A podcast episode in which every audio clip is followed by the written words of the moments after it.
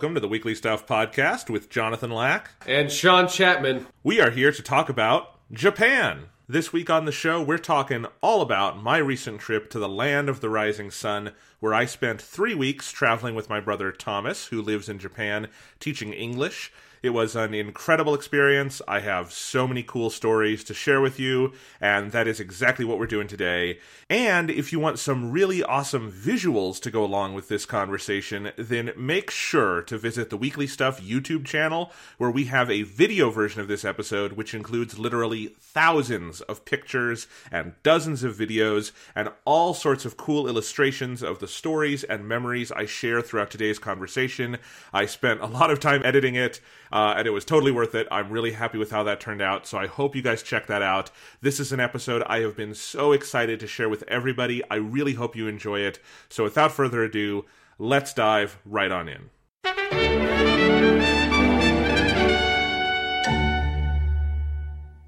So let's talk about my adventures in Japan. I have in front of me my campus notebook. This is the popular notebook brand in Japan. I see that on the front you have written in Japanese Japan Quest. Japan. I've written Japan Quest, Jonathan no Daiboken. Yes, Jonathan's Big Adventure. Yes. So Dragon Quest uh, 13. Here we go. Yes. So on the front cover of my notebook, I also have some stickers I got at the Studio Ghibli Museum. We'll talk about that later. On the back, I have a sticker from the Snow Monkey Park in Nagano, which I visited on my second to last day in Japan. And in here, I have uh, taped in a bunch of cool stuff I got. Um, I've written down what I did every day. I basically kept a full journal of everything I did, um, which I'm happy about for a bunch of reasons because this is just a cool thing to have. But it also makes this podcast a lot easier. Yes. I don't have to do anything from memory. It's great. so let's talk. So, Sean, by the way, before we get into the main meat of this, of my Japan trip, I just have to tell you a funny story. Okay. Um, so while I'm here in uh, Golden, I'm staying with my parents, and I was heading out tonight, and they said, "Oh, what are you going to talk about on the podcast tonight?" I said, "Well, the Japan trip I just did," and they're like, "Well, why would you be talking about that with Sean?" And I'm like, "Why wouldn't I?" And they're like, "Sean didn't go. What would he have to talk about?" And I'm like. Well, he might have questions and comments and all the other stuff we do on the podcast every single week. Yes, it's it's it's it's almost as though two human beings may have a conversation about a topic, even if one of them has not experienced it um, Yes. firsthand. yes. So anyway, uh, just some general thoughts before we get started. Um, and I'll probably have more at the end. Japan was awesome. If you ever get a chance to go, I highly recommend it. There's a lot more I would still like to do. The biggest, well, there have been two big adjustments coming back to America. One is I am horribly, horribly jet lagged. Um, I did not get jet lagged going out because when I went out, I, my flight was six in the morning. 16 hours of travel. I arrived in Japan at about 7 at night. So we just, I met up with my brother. We had dinner. We went to the hotel. It was nighttime. I went to bed. I woke up. I was fine. Mm-hmm. That was the way to do it. It was the exact opposite on my way back because on my way back, my flight left at 6 p.m. I had to take a bullet train to the airport, three hours at the airport, of which almost all, I had no like downtime. That was all like working and customs and stupid shit Right. and lines. And then it was 16 hours of travel. Because we are 16 hours apart from Japan, that meant I arrived in America at the same time I left Japan. So I had a 38 hour day. My Wow. Monday, January 13th was 38 hours long. And then it was. It was technically night, but I had been up and down and up and down, and, and I have been periodically waking up at 3.30 in the morning and then yeah, it's been bad. It's been bad, Seems but like that's okay. Um, the other adjustment is I just have to say, while it's on my mind, Japanese food is so much better than American food, Mm-hmm. and I'm not talking about going out and eating fancy. I mean, go down to the convenience store and grab an onigiri, and it tastes fresh and good and healthy. And and there's just everything I ate in Japan was so good. I mostly ate cheap because food is pretty cheap in Japan. And I come back, American food is fucking garbage, and I have never been more intensely aware of that. Mm-hmm. But I did miss Mountain Dew. Well, there you go. Did, were, were there any like novelty Mountain Dew flavors you encountered in Japan? Mountain Dew is actually very, very rare in Japan. Mountain Dew they don't drink. Diet Coke, you cannot get a Diet Coke in Japan. That's sad. You can get a Coke Zero, not as Oh. good, but you can get a Coke Zero. But mostly diet drinks are not a thing at all in Japan. Mountain Dew I saw in like two vending machines total. And if you don't know from video games or from real life, vending machines Yeah. are very common in Japan. They're everywhere. So Anywho, um, Japan was fun. Let's talk about Japan. I was there for a little under three weeks, so let's do this. Um, so my first day, which was just traveling, I don't have any real good travel stories. My my travel out there was very smooth. I did on my flights to Japan rewatch the entire Mobile Suit Gundam movie trilogy, um, original good. 1979 Gundam. Yes, they're great. They're very good airplane viewing because if you have a nine-hour flight, those movies run about nine hours put all together, uh, and they're fucking phenomenal. And oh my god, they're so good. They're so Did good. you watch any new mecha anime? I feel like that was something I don't remember if that was a co- podcast conversation or not. But we definitely talked about you were maybe going to watch other stuff. Um, I'm planning to. I have not yet. Um, if the the weird thing is, I did download and put a, put a bunch of stuff on my iPad. Neon Genesis Evangelion is one of the things Netflix will not let you download. So I did not watch. That would have been the one. And then I also am going to watch Bottoms, but I have that on Blu-ray at home, so I'm going to watch that on Blu-ray. Um, so no, I've watched. I watched a bunch of other stuff. I've been. Uh, I got because because I you do actually have I had a lot of time to like read and watch stuff not just on the flights but then we took a lot of train rides in Japan. Right. Um, so I uh, got back into my rewatch of the Japanese Yu-Gi-Oh, which I had left off last year when I became mired in the big filler arc midway through that series, where they interrupt the tournament to do 25 episodes with the virtual world. I finally finished that, and now I'm back into the main series. But that's a, that's an easy show to just kind of turn on and have fun with. Um, and then I have been reading a shit ton of One Piece. yes, Um, I've seen some of those tweets. Yes, I have read over 200 chapters of One Piece in the last three weeks. that's that's that's a lot. It's a lot. Um, I have to give a shout out to the Shonen Jump app by Viz. Is two dollars a month, and it's all the manga you can read. I genuinely do not understand that business model because I would pay way more. That's a really good service. Yeah. Um, but anyway, I've been having fun. Ma- that's actually one of the things I realized is that um, manga is so good for reading on the train, and you take so many trains in Japan. You just immediately realize why manga is as popular as it is. Yeah, it, like why, yeah. Why you have in- these like weekly magazines and all this stuff. it just yeah. fits into like daily life so well. Um, it was really cool. So yes, I, I have been doing a lot of that stuff. But no, I have not watched any more mecha anime. Um, but as you will see, Gundam was not that far from my mind. Yes. All right. So anyway, uh, got to Japan. Um, went through customs. Got in touch with Thomas. I had to take a train to Ueno Station, which is where Thomas and I met up. And then we went to Ningyocho. Yeah, it's Doll Station. Doll Okay, City. yeah. Sta- yeah, Ningyocho. Um, and that is the stop we were at in Tokyo. Um, we spent four days in Tokyo. And from like that, we were in a pretty central place, and then we just went to a lot of places. From Tokyo, we went to Odaiba and Yokohama and places like that.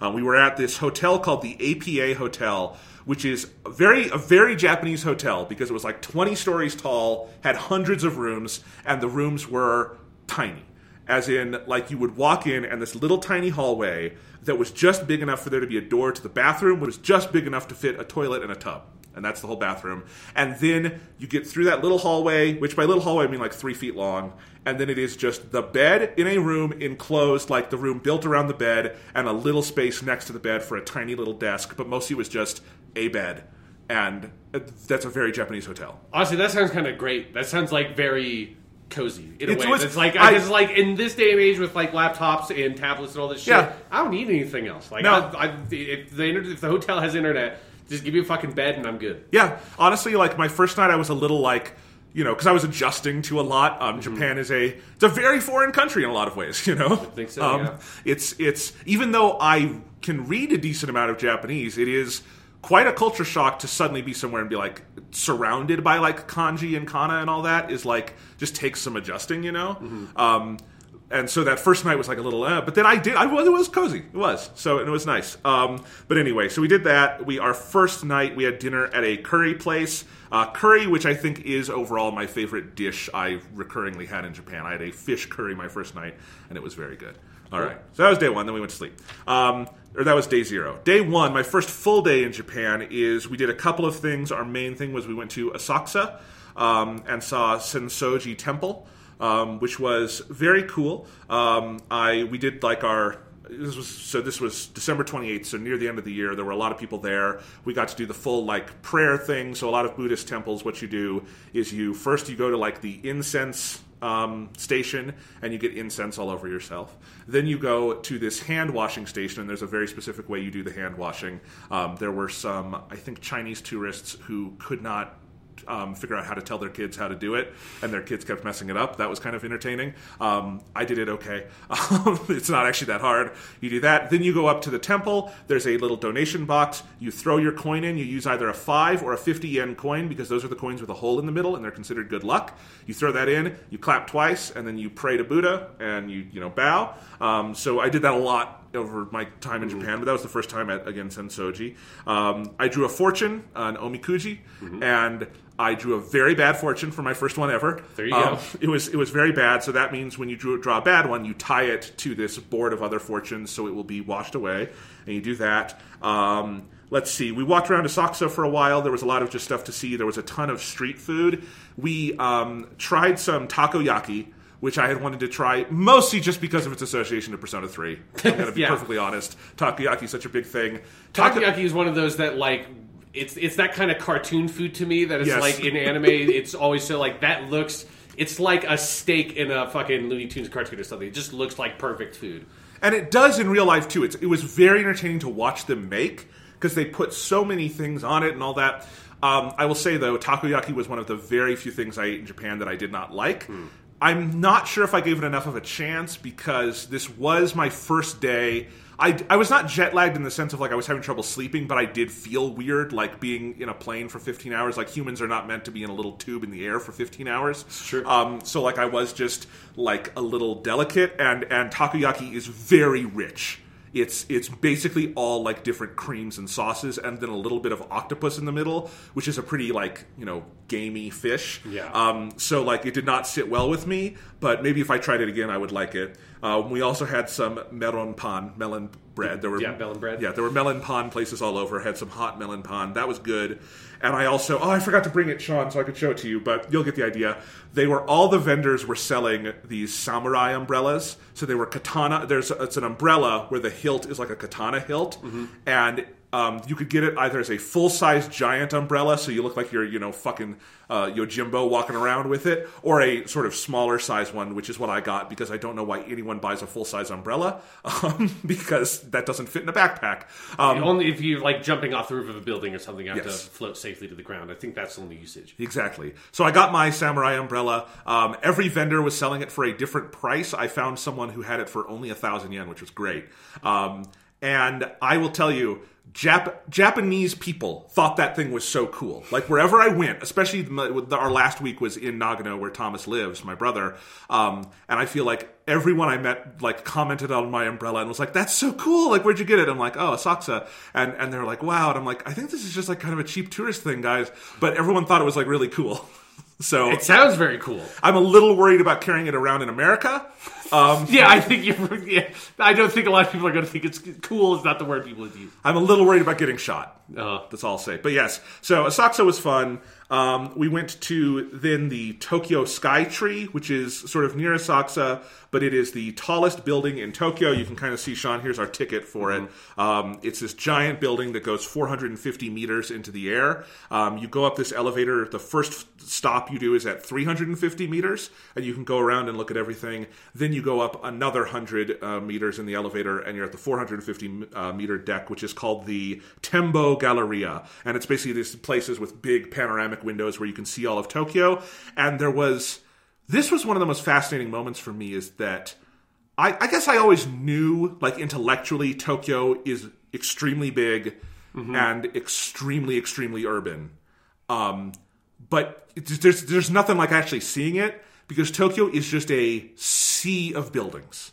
From 450 meters up, it is buildings tightly packed together, literally as far as the eye can see. You cannot at any point see the end of the buildings. yeah, that has always been my impression. Is that it's just like and that's one of the reasons why it seems like in movies and stuff, Tokyo just seems completely endless in a way Yes. that like New York City or like San Francisco or do not feel like that. No, because you can the- see yeah. the ocean or something. Yeah, and it's like whenever you're you're a, a piece of fiction is set in Tokyo, it's just like this is just an endless city that goes on for eternity.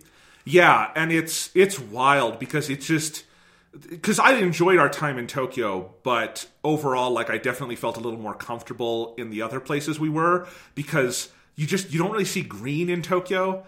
you occasionally see a river, but unless you like go out to Yokohama, which is not technically in Tokyo, but it's near it, you don't really see the ocean. So you just it's like you're just constrained by buildings. And I've I've never lived in a particularly heavy urban space like that. Um, but I mean, fuck. Right now, I live in Iowa. I'm surrounded by fucking cornfields. It's and like Tokyo is like the exact opposite of that. But it was just crazy. So the Tokyo Skytree was valuable for that experience. Um, there were also some cool stores around there at the Tokyo Skytree. They have a bunch of shops. They have the Kirby Cafe. We did not we did not know you had to make a reservation to go to the Kirby Cafe, so we did not go to the Kirby Cafe. We did go to the That's good because if you go into the Kirby Cafe, they just eat you and take your powers. Yes, So. exactly. My power is making very long podcasts. Yes. That's what Kirby does. He you press B and Kirby plays a three hour piece. Yeah, he puts on a piece of gla- like pair of glasses. Yeah, then he starts yeah like putting like theme song music at the beginning of an Audacity t- timeline. exactly. Um, but yes, went to the Pokemon Center, which is like this big Pokemon store at the Tokyo Skytree sort of base, and it like that was one of the most claustrophobic experiences of my life because it's a pretty big store, but it was also very, very densely packed, and so like you could not move without bumping into people. I got a couple little things there, including. Um, I got a wallet for myself. You can kind of hear it, see it here, Sean, um, which has uh, Pikachu on it. It's Obviously, got, it's got a little Pikachu yawning on a, on a chair, and then another Pikachu staring outside a, a starry night window. Yes, and then the back is like Pikachu asleep. Um, I got this because I pretty pretty quickly realized that my American wallet would not do in Japan because in Japan you use cash, cash for everything. I do not use a wallet that even really has space for cash, let alone coins. So luckily, this is a wallet that like has a nice coin pouch. I can put cash in there as well. You can see some of my coins in here, Sean. Oh, I'll save that for later. I'm going to show that off. Um, but yes, so so this wallet did me well while I was in Japan. Cost about twenty bucks, but you know that's what happens when you go to a Pokemon store. So anyway, um, yes. So Pokemon store that was cool. What else did I do that day? Um, I had my first ramen in Japan that day. There Nice. are multiple kinds of ramen in Japan. We had salt ramen our first night. Very, very good. Um, all the different ramens we had were good, and it's also like you realize the like ramen you buy at a store and then heat up is an insult to ra- like. It's, can only imagine, I enjoy that, like the maruchan or cup noodles or something. Those are good. They're not ramen. Like that's weird. That would be like like getting like a little piece of like steak fat and then saying that's filet mignon. Yeah, it's or, like a totally yeah, different or it's thing. like eating a pizza roll and saying you had like a proper pizza. Right. I had New York pizza today. You Yeah. had some Totinos. Yeah, exactly. So anyway, but ramen is very good, very cheap. Again, food in Japan, largely pretty cheap. Um, that night we went to Akihabara for the first time. Okay. Akihabara is fucking crazy. Cool. yeah. This is a thought I had multiple times while I was in Japan, Sean, and I guess I'll share it here. We have all on this earth felt capitalism in our lives. Capitalism touches everything. Yeah. We we all live capitalism every day. We cannot escape it. but I don't think I had ever seen capitalism until I went to Japan.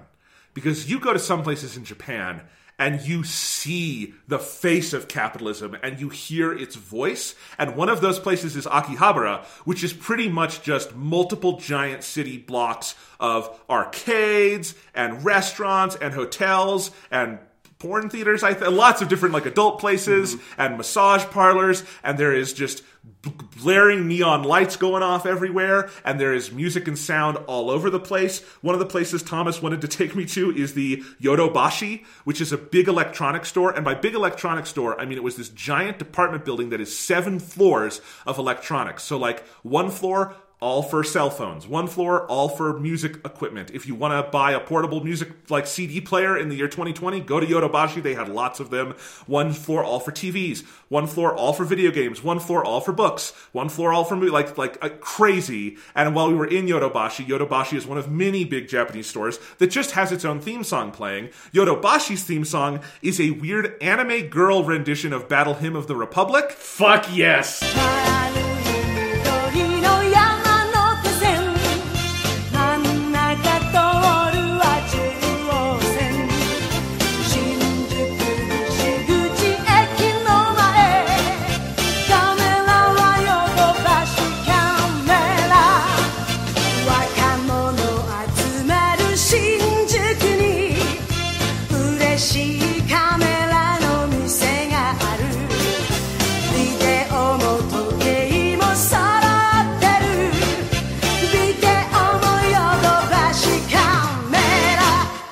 And and it was so. Fu- it, I felt like I had stepped into a video game.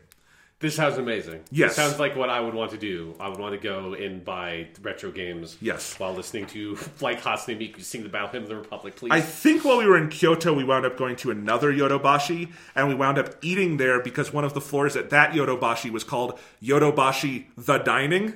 and we it's not just goofy Persona game subtitles. Oh, it's everywhere in Japan, Sean. The misuse of the article the, it's omnipresent. And at the moment Thomas and I saw the words on the sign, Yodobashi, the dining, I think we turned to each other and went, we're going there for dinner, right? And we had some very good ramen at Yodobashi, the dining. But yes, Yodobashi is crazy. Um, I wound up buying my first uh, movie thing in Japan there, which is I found something I have been looking for for years and have never like pulled the trigger on because it was always kind of too expensive to import it on its own from Japan. But fuck it, I was there.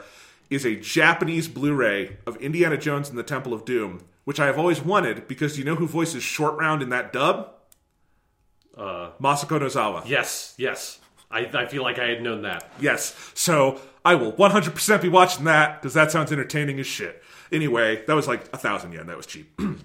um, we also went to Don Quijote for the first time. Yes. Don Quijote is a big department store in Japan. Uh, the easiest way I can describe it is if you have played Persona 4 and you have been to Junes, that is Don Quijote. Just Or if you've played Yakuza and been to Don Quijote, that is Don Quijote. Yes. They just put Don Quijote is just in the Yakuza games. They have been since the first one. Yeah, our theme song this week on the podcast is just the Don Quijote song because there is a big Don Quijote song that just plays, just blares while you're going through Don Quijote. It is crazy. There's a lot of stuff there. And I also discovered while we were in Akihabara, Akihabara had a big Gundam cafe. And I'm like, well, we're gonna have to go back there at some point. It was it was closed for the night when we saw it, but I'm like, that looks cool. So by Gundam Cafe, I mean it was its own standalone building, and it had Gundam Cafe, and and a its logo was basically a like molded, you know, shape of the Gundam helmet with the like you know horns V, sticking out yeah. with the V. Yeah, so that was cool. Um, and then yeah, so that night we went to Family Mart. There was a Family Mart near our hotel. Um, Family Mart is one of the big convenience store chains. Convenience stores in Japan are awesome and fascinating. They're everywhere. There's a couple of different um, what do you call them uh, chains. So you've got Family Mart. Lawson. Lawson is probably the most famous in Yeah. America, at least I know. That Um, was in our Genki textbook when we were Yes. taking Japanese Yes. uh, lessons. So Family Mart, Lawson, and then the other big one is 7-Eleven, which I think is funny because 7-Eleven I think people think is probably a pretty shitty place in America. Sevens are very nice in Japan and they have the best ATMs for international people, I learned. Oh. Um, so anyway, but convenience stores, they're not like they're not like what we would call a convenience store here. They are open Yeah, convenience stores here are just gas stations that sell beef jerky, basically. Basically, yes. These are places where they're open 24 7. They're all over the place. They're meant to be within walking distance of any like residential area.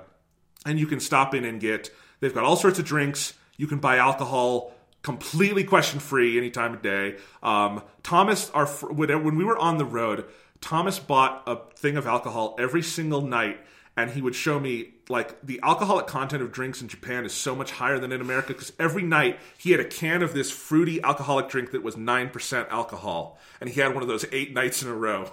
Jesus. He can drink now because he lives in Japan. We'll talk about that later. Um, but anyway, so you can get alcohol, you can get ice cream, you can get um, fresh food, you can get onigiri, you can get ramen, all this different kind of stuff. It- I mean ramen like in a pack, but you Yeah. would go home and make it. Or they have microwaves there. Um, they have all the magazines. So I have at least one volume of Jump over here. I was going to talk about later, Sean, because I was so happy like hold actual weekly sh- sh- Shonen Jump. I almost said Weekly Suit Gundam. Yes. Weekly Shonen Jump in my hands. We hold Weekly Suit Gundam in our hearts every Yes. second of our lives, John. They also, a lot of them have um, a small section for like new books. So, like One Piece Volume 95 had just come out. So, you could buy One Piece Volume 95 in Why did you just casually say One Piece Volume 95? I know. Fucking hell. Holy shit. Yes. So, you could buy One Piece Volume 95 in literally any convenience store in Japan. It was in every single one I went to. So, kind of fascinating. They're fascinating places. And, you know, I went to one at least once a day while I was there. And I think my sense is a lot of Japanese people do.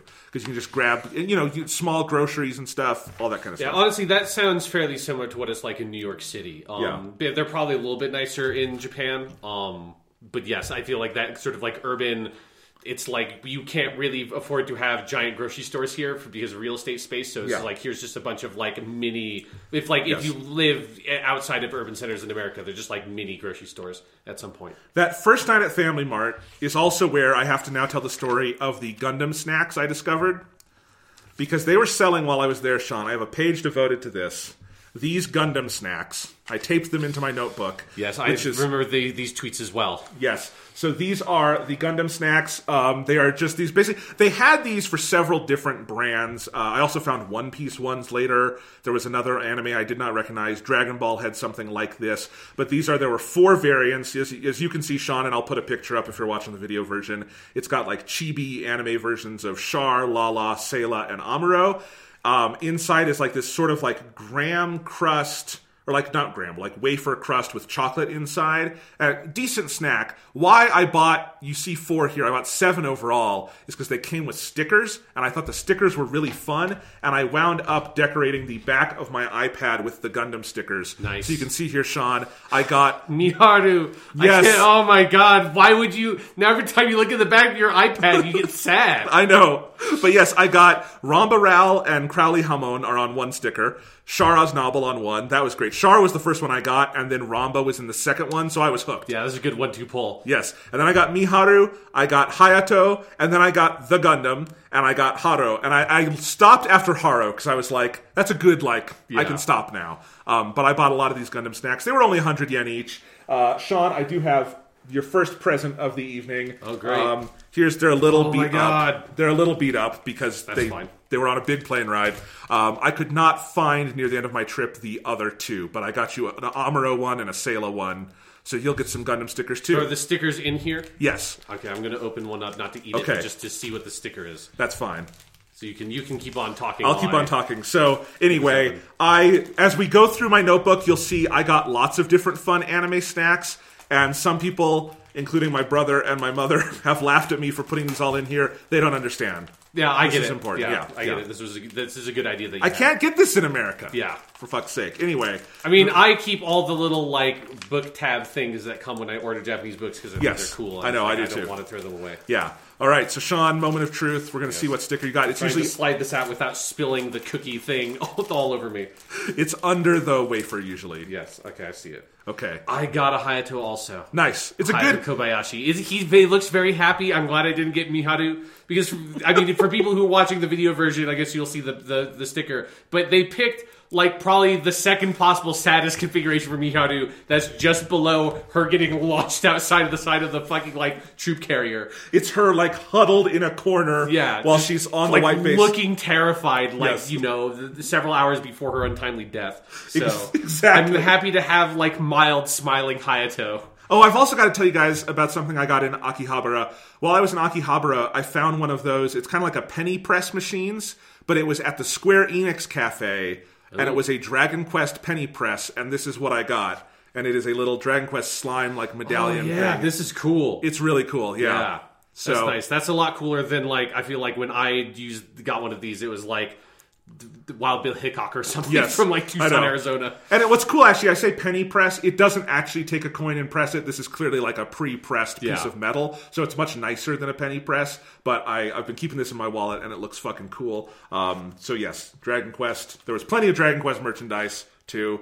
This is this was the crazy thing about Japan, Sean, is that like all the stuff I love, I could buy stuff for, which meant Japan was very dangerous for my wallet. but I also realized like how little stuff in America I actually am a fan of.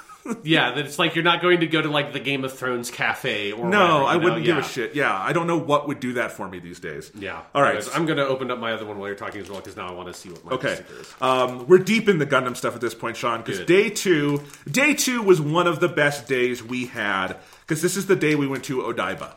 And Odaiba is just a super cool area of Tokyo. There's a lot of fun stuff to do. Um, we went there specifically to see the life size Unicorn Gundam statue, and there's a bunch of Gundam stuff around that. I'll get to that. We started, we get to Odaiba, we get off the train, and it's a big kind of tourist, um, you know, shopping destination. And there is this big kind of mall area called Palette Town, not spelled like Pallet Town Okay. from the Pokemon anime, but spelled like the word palette. Like I put a palette of fish on something or whatever, right? Sure. So it's spelled Palette Town. There was a bunch of cool stuff in here. One of the things we did, there's a building called the Mega Web, which has a rotating series of exhibits, and they had an exhibit on the history of Toyota.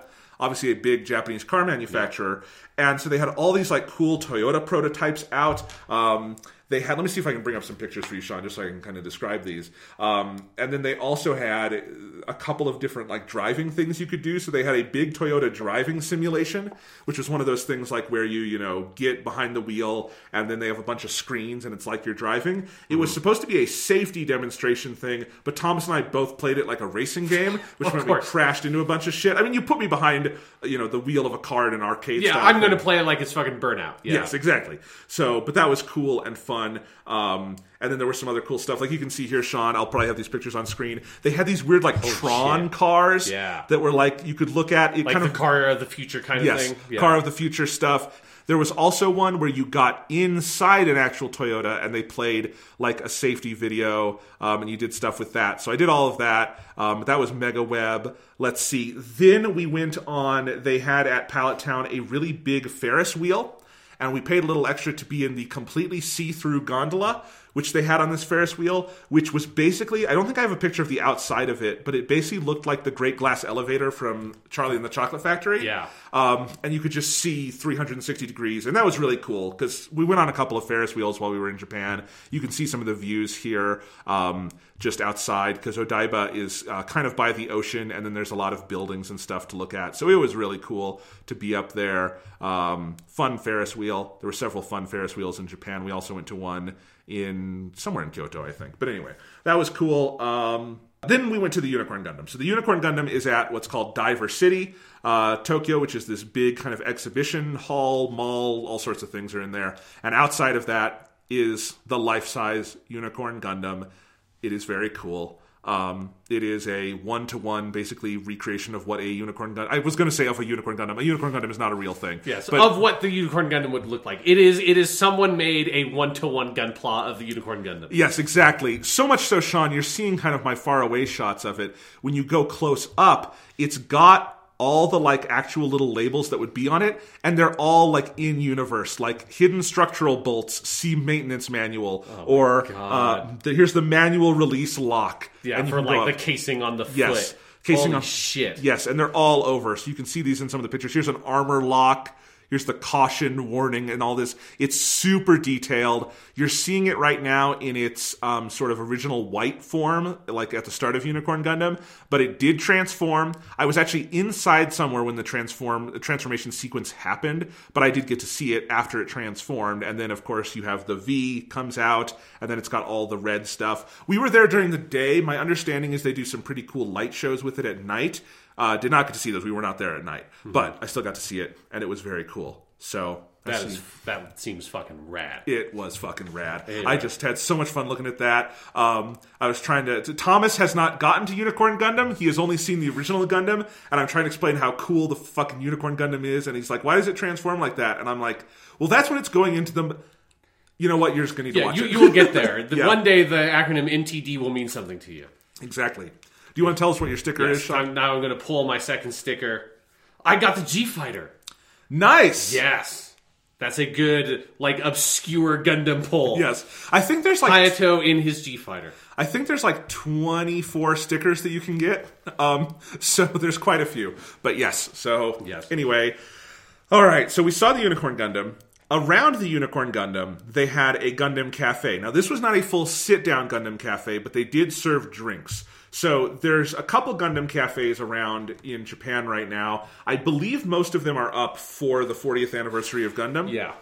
And you go to these places. I'm holding right now one of the cups I got because their big attraction is you buy a drink, and they had several different kinds of drinks. They had some like boba teas, they had some different fruity drinks, some different teas, and you would pay, it was like 1300 yen, so like 13 bucks, but you would get the drink in one of these collectible cups, and you could pick your cup. This was the first one I got, and it is this cool sort of picture of um, the Gundam in Japan. Actually, let me get out a piece of art I have. I have a bunch of shit here on Sean's table Yes. that I got. Um, okay, that's the wrong one. But anyway, um, I got this because I kind of liked the piece of art and wanted it on a cup. I also later got it as like a, a kind of print here. Um, but yes, the drink that they served in it, I got some sort of blue fruity thing. I enjoyed it very much. It was very tasty, um, but kind of weird. Uh, but yes, I got that cup. I also later got at the Gundam Cafe in Akihabara. I did one, and I got a cup that just had it was kind of a like wireframe outline of the Gundam. It's very cool animation, but it was cool. But here, Sean, this is the I have my clear file of it. This is the big piece of art they have. Oh, cool. It- it is it is a big piece of art. You're going to see it on screen right now. But it is the Gundam, like in the final episode of Gundam, where it's headless and pointing the, the gun up, and it is in front of the big famous like painting of these the wave crashing over Japan. Yeah. um, and that's what's on my cup as well. So this thing is pretty cool. That's very Um, cool. But yes, so that was the Gundam Cafe. I got that drink, got that cup. The cup is very cool. It's uh, it's like a it's like a little water bottle, basically. So these came in handy as well, just because water bottles are good to have. Um, and so that was the Gundam Cafe. There was also the Gundam pop up store, which was a little trailer next to the life size Unicorn Gundam. I went in there and I got a couple different things at the Gundam pop up store. One thing is sitting on the table right now, Sean. That is this little metal Haro I got. And he is filled with chocolate, or he was. We ate the chocolate. It was, I need to open this because I forget what they called it. Yes, it was Haro Crunch Choco. It's what it was actually very tasty chocolate, but Haro was full of chocolate, and we ate the chocolate. But I'm keeping the Haro because the Haro is darn cool. Haro got a little beat up on the journey back because he's not invincible. Yeah. But that happens to Haro. Uh, I got a couple other little souvenirs. I got that clear file I showed you. They had this was super cool. There's an entire book. You can look at this if you want, Sean, about the Unicorn Gundam, the life size one. It's like basically a what would you call it? Uh, catalog or something for the um, the Unicorn Gundam sort of exhibition they have there, and it's it's uh, the international version, so it's in English and Japanese, which is neat. Um, so I got one of those, and then I got something for you there, Sean. Let me see if I can find it here. Yes. So Sean, I got you this at the Gundam Cafe. A goof. It's a goof magnet. Yes. Yes, it's like an SD Gundam goof as a magnet. So Sean, I think that can brighten up your fridge. Yes. The goof, one of the all time best mobile suits. Yes, absolutely. So I thought you'd like that. Thank you very much. You're very That's welcome. cool. I've got you a couple Gundam gifts here. So let's see. Um, so yes, that was uh, at the Gundam pop-up store. There was a lot of stuff there. I also got myself a little notebook that I think I'm going to start using as my podcast notebook because I'm not doing it today, but most days on the podcast I have a notebook open next to my computer where I record times for cuts and all sorts of things. If Sean is giving a list, I write it down so I know what his list was, things like that. And it is a Unicorn Gundam. It's got pictures of the life-size Unicorn Gundam as a notebook, and it was like 300 yen because books are really fucking cheap in Japan. Mm-hmm. So I got lots of notebooks and stuff. But yes, so that was all cool. But that then there was another Gundam store inside the Diver City Tokyo building. It's so fucking fortuitous that you went during the 40th anniversary of Gundam, because yeah, because because a lot of this stuff is surely up there because Yeah. because it, you know it's it's Gundam it's the Gundam moment right now. Yes, this store though is permanent because it is the Gundam base on the top floor of the Diver City building, and Gundam base is the biggest Gunpla store in the world.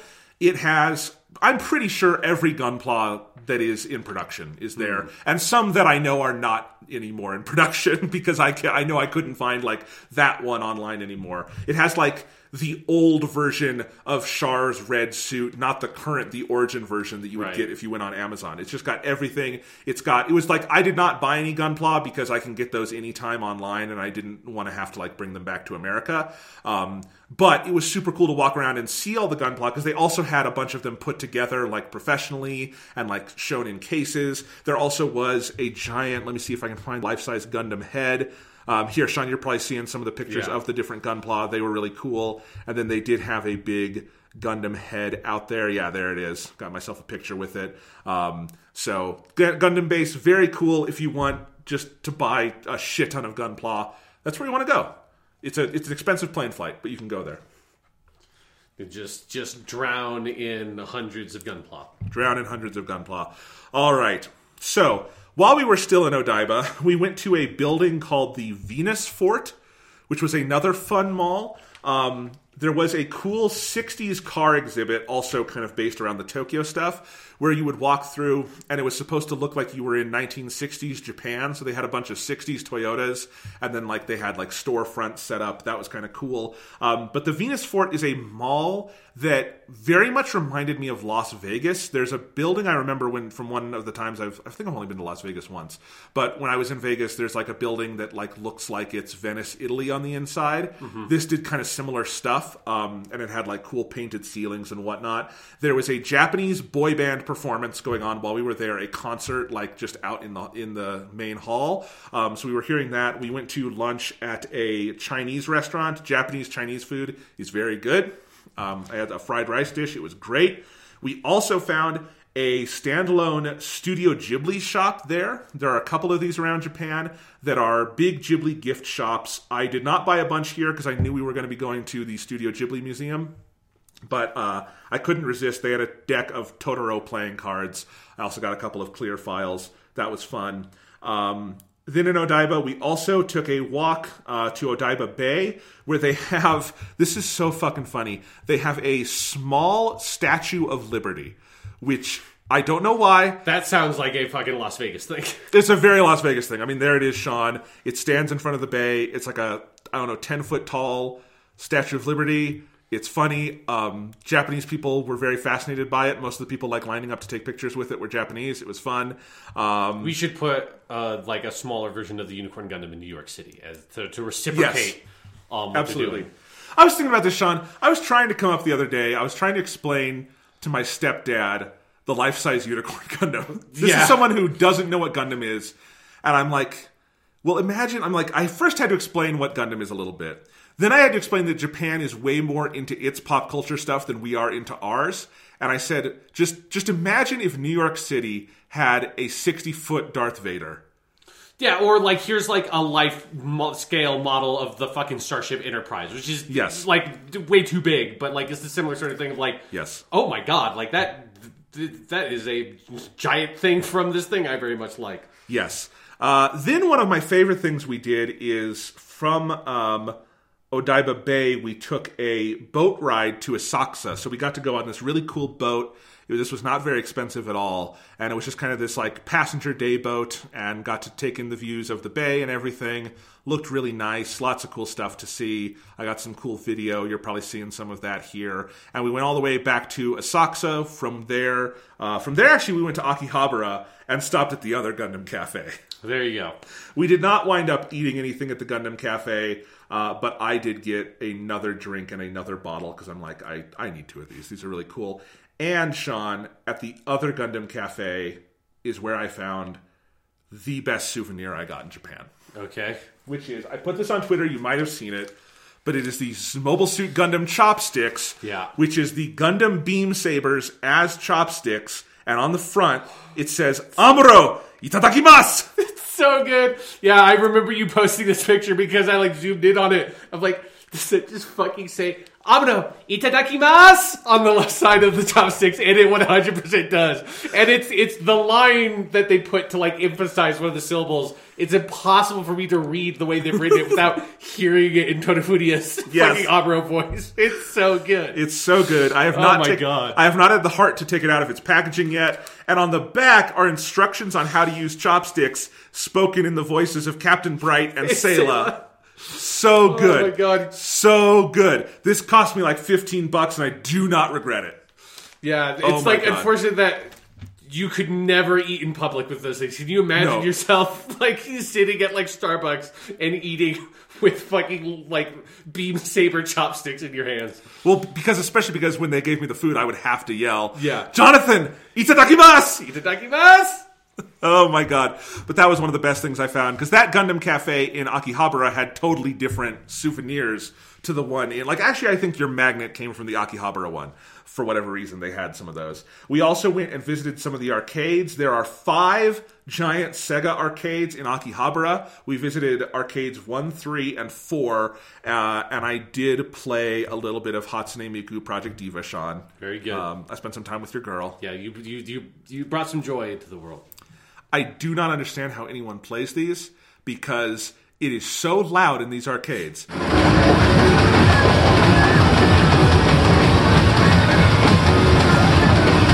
and you just oh, yeah. can't. I think there is a way to plug in headphones because there must there, be. There yeah. was a girl at the machine next to me. She was probably like 17, 18 who was super into it, really good, playing like on high level, and she was wearing headphones. So I imagine she had headphones plugged in because I don't know how else you would do this. I played a song that I know because I own this game, um, and I could not hear the song, but I knew the song. Um, so anyway, that was kind of funny. Um, arcades in Japan are wild. There is like one. There's a lot of cool games you can play. I'm going to talk later about. I spent a lot of time with Super Dragon Ball Heroes, Awesome. but most of the machines in a Japanese arcade are gambling machines. and by gambling machines, I mean most of them are are these uh, what they call UFOs, which is basically just the uh, crane games, but they are even more sadistic than American crane games, and they have lots and lots of cool merchandise in there. All sorts of One Piece and Dragon Ball and what have you. Name Right. your popular franchise of the day. Um, at the arcade near the movie theater, they had a bunch of Frozen merchandise. You know, that you can get in these. Why would you mean merchandise from the movie Frozen, Yes. not No. merchandise that has been frozen and put no into ice? merchandise from the movie Frozen, and you know you could get some of these, and they're only 100 yen a play, but they are rigged as shit. There was at the arcade in uh, Nagano by the movie theater, there was a pair of slime headphones from Dragon Quest. It was giant metal king slime as the two ear earpieces. They were super cool. I tried it a couple times, couldn't get it.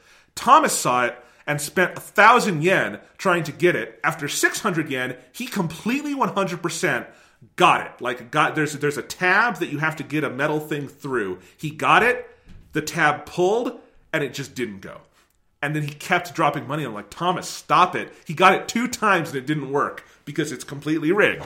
But yes. So you gotta just play Yakuza, train at that shit before Yes. you actually go do the real thing. You just Yeah. gotta master those skills virtually. Uh, in fact, if you played the Legend of Zelda Link's Awakening remake, the crane game that is in that is exactly a UFO game because it's you press right and then you press up, and that's how it goes. You, Yeah, you it's do- the same thing in, in Yakuza. They, they just Yeah. have you Yes. get weird little like duck dudes and shit like that. Yeah. We had dinner that night at an izakaya uh, near our hotel. Izakayas are places that are open late and have lots of different food and alcohol options on the menu. Um, you might go there alone or with a friend and have a little bit of food, or you might go there with a group of friends and spend like, you know, 30,000 yen together and split the bill at the end on different alcohol and stuff. Um, we had different meat skewers, which was really good. All right, day three. Um, let's see. This is the day we went to Yokohama. Um, Yokohama is something we I'd been pretty excited for. Yokohama's cool. Uh, we first did a little stop at Yokohama train station just to kind of look at the Yokohama Bay area. Um, I did have a smoothie there from a street vendor that was very good. Our second stop was at a amusement park Thomas wanted to go to called Cosmo World, which is a great name for a Japanese Yeah. amusement park. And Cosmo World, let's see, uh, we didn't wind up doing a ton of rides. It was kind of rainy, like their big roller coaster was shut down because of the rain.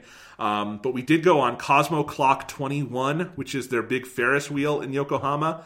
Um, and oh, let me see. Yeah, so this is the big Ferris wheel Sean. You can see it's called Cosmo Clock 21 because there's a big clock on it. Uh-huh. And there are the the carts are all supposed to represent like the different you know times of the day. It can, you can kind of read the time off of it. So that was another Ferris wheel that was cool to see. Yokohama's neat. There was lots of cool stuff there. Uh, we went to the arcade at Cosmo World, played some Mario Kart. You can you can the Mario Kart arcade game is so good and it's so hard to find in America. Although it is one of the few Japanese arcade games you can find in America. Um, we played some shooting games. There was a crazy air hockey machine at Cosmo Arcade, and by crazy air hockey, I mean it's air hockey, but like every twenty seconds, it would shoot out twenty more like little pucks onto What? the board. So That you sounds have- awesome. It, it was awesome because you would have the main puck, and the main puck would get you more points, but you would get one point apiece for all the little colored pucks. So you're hitting around, and there's just like 30 pucks on the board, and like after, so once you get all the colored pucks and the main puck in, then it starts the next round. And at a, at a random point in that round, like 20 pucks just shoot the fuck out, and like crazy music plays. Why have we just settled with normal air hockey for I like it never even occurred to me that there could be you could do more with air hockey. Air hockey with like multi-ball is sounds like the fucking best shit. Absolutely. Uh, Thomas also played a rhythm game called maimai FiNALE. My My Finale is very similar to the Persona dancing games in terms of what it sort of looks like. Um, here it is, Sean. You can see it here. Mm-hmm. It's got kind of it's a circular pattern, and the notes kind of go in a circle to the different corners of the screen. yeah. So it's very much like Persona. Thomas had never played it because he said every time he went to an arcade, it was like very crowded and he had never played it before and he didn't want to play it in front of other people without knowing it, which is a very, very, if you know my brother, Thomas thing to say. I mean, I would do the same thing. Like, Yeah. I would be like, I mean, especially, I mean, Thomas has his rep to hold down as Yes. the world champion of Persona dancing. So, I have a story about that in a second. I'll tell it in a second Yeah. so I don't forget it. But um, because Cosmo World was mostly empty that day, he took a couple cracks at it here, and um, he did okay. He's, he by the end of our trip, he was still sad that he had not mastered maimai FiNALE, um, but that's okay, Thomas. It's if he could just have it at his home, then he would, Yes. you know, he would like record videos of himself doing it and like study them for small inaccuracies in movement to perfect it. So I was going to tell this story later because it happened later in the trip, but while it's on my mind. Okay. So um, while we were in Nagano, Thomas works in Nagano. He works for a company called Aeon, which teaches English. And uh, a couple of nights we spent out with his various friends. And one night, so Thomas works every day until 9 p.m. He works 12 to 9. And uh, so I went out early with some of his friends, um, and I was we were at a sushi place having drinks um, before Thomas came out to meet up with us. And I was talking to his fr- th- these friends were actually former students who are, um, and if that sounds weird, these are students of all ages. These people Right. were all my age. Yeah, it's not yeah. like a high school No. classes. Yeah, it's just people who want to learn how to speak English. Yes, so it's totally normal to like be friends with these Yes. people. Um, so these these other people, all like my age, twenty seven ish, and one of the guys, um, at one point we're talking, he leans over to me and says, "Because and his English is is is decent, but he doesn't speak a ton of English, so he was trying to figure it out." So he said, "Thomas keeps saying something about number one persona in the world."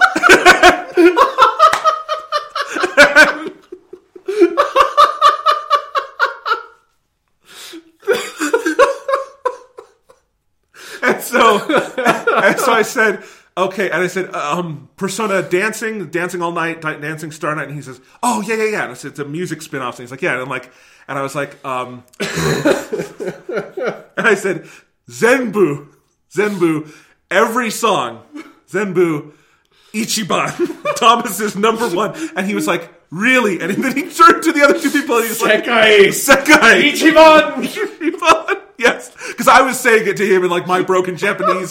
He was talking to me like his broken English, and we we communicated about Thomas's crazy thing.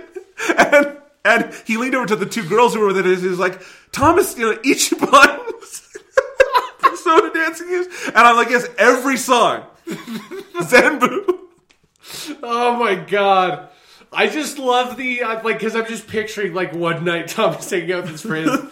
Thomas like never having told this because it's such a weird thing to, to say, but like finally working up the courage to like mention this like what is legitimately like a ridiculously amazing thing he's accomplished. It's just it's such a niche weird thing you can't tell people about it. Yeah. and then he's like, but he can't doesn't quite get it across. He's like, eh, never mind, and then the guy's just like. Persona number one? What?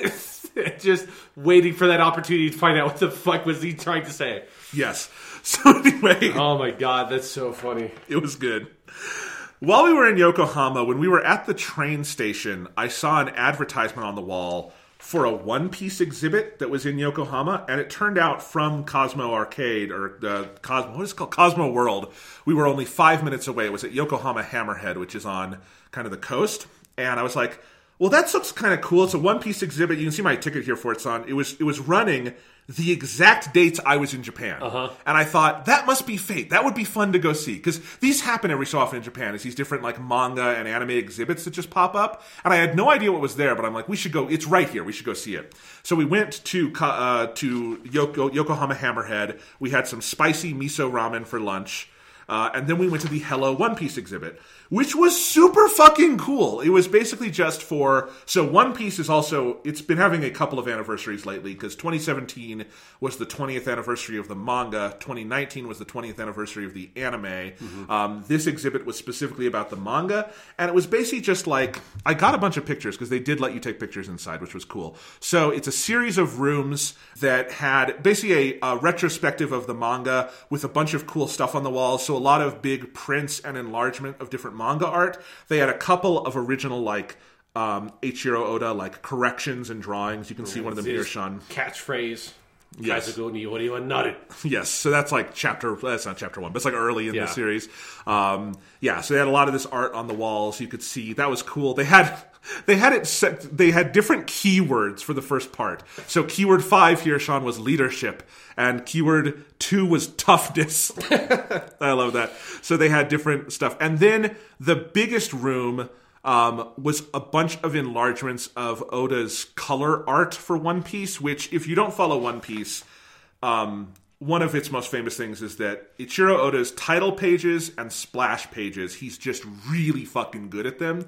And especially when he does color art, they're like really beloved. There's a series of books called the Color Walk books that just collect all the color art from the series. And this was basically just a big art gallery of a bunch of his color art, like blown up to wall size. They're just so creative and inventive. Um, they're also very fan servicey because he likes drawing Yeah. his girls with giant boobs. Here's I'm looking at one right now of Nami drenching herself with bottled water because Oda's a pervert. Yeah, I mean, it basically looks like a '90s like Pamela Anderson commercial or something Yes. for a bottle of water. They're not all like that, but several of them are like that. Um, but they were very cool to see. Kind of walked through this exhibit. Um, lots of fun color stuff that you could just see on the walls. I took pictures of these mostly just because I wanted to remember like where to look them up in like the books and stuff because there was a lot of just cool ones here. Uh, at one point in the exhibit, they had a kind of mock up of what the what his workstation looks like. So it's like a desk with like all of his different pens and different colors, um, and like they had an illustration being worked on. I also thought it was funny on his desk. I doubt this is on his actual desk, but they had every volume of One Piece on the shelf. I bet that that is actually true. Really? Just- Okay. Yeah, I um, watched like a big, like hour long documentary about, and I'm blanking on his name, but the guy who does JoJo's Bizarre Adventure at one point because I was bored and on YouTube, and they did a whole tour of his gallery with him talking about, it, and he's like, I have to have because especially with something that's as long running as JoJo's or One Piece, he has to have all that shit because it's like if I want to make a reference That to something that happened in Yeah. like volume two of part three or something. I want to make like I need to make sure that like I'm making the right dialogue reference or like if I'm like this character design that I'm like referencing or bringing back, I need to make sure that looks the same. Like I think for long running mangaka in particular, that is a thing that they really need. See, maybe I was unfamiliar with this because my point of reference for most manga stuff is Akira Toriyama, who definitely does not do No, that. he doesn't give a fuck. No. if, if he did that, he would have forgotten that Launch exists. Yes.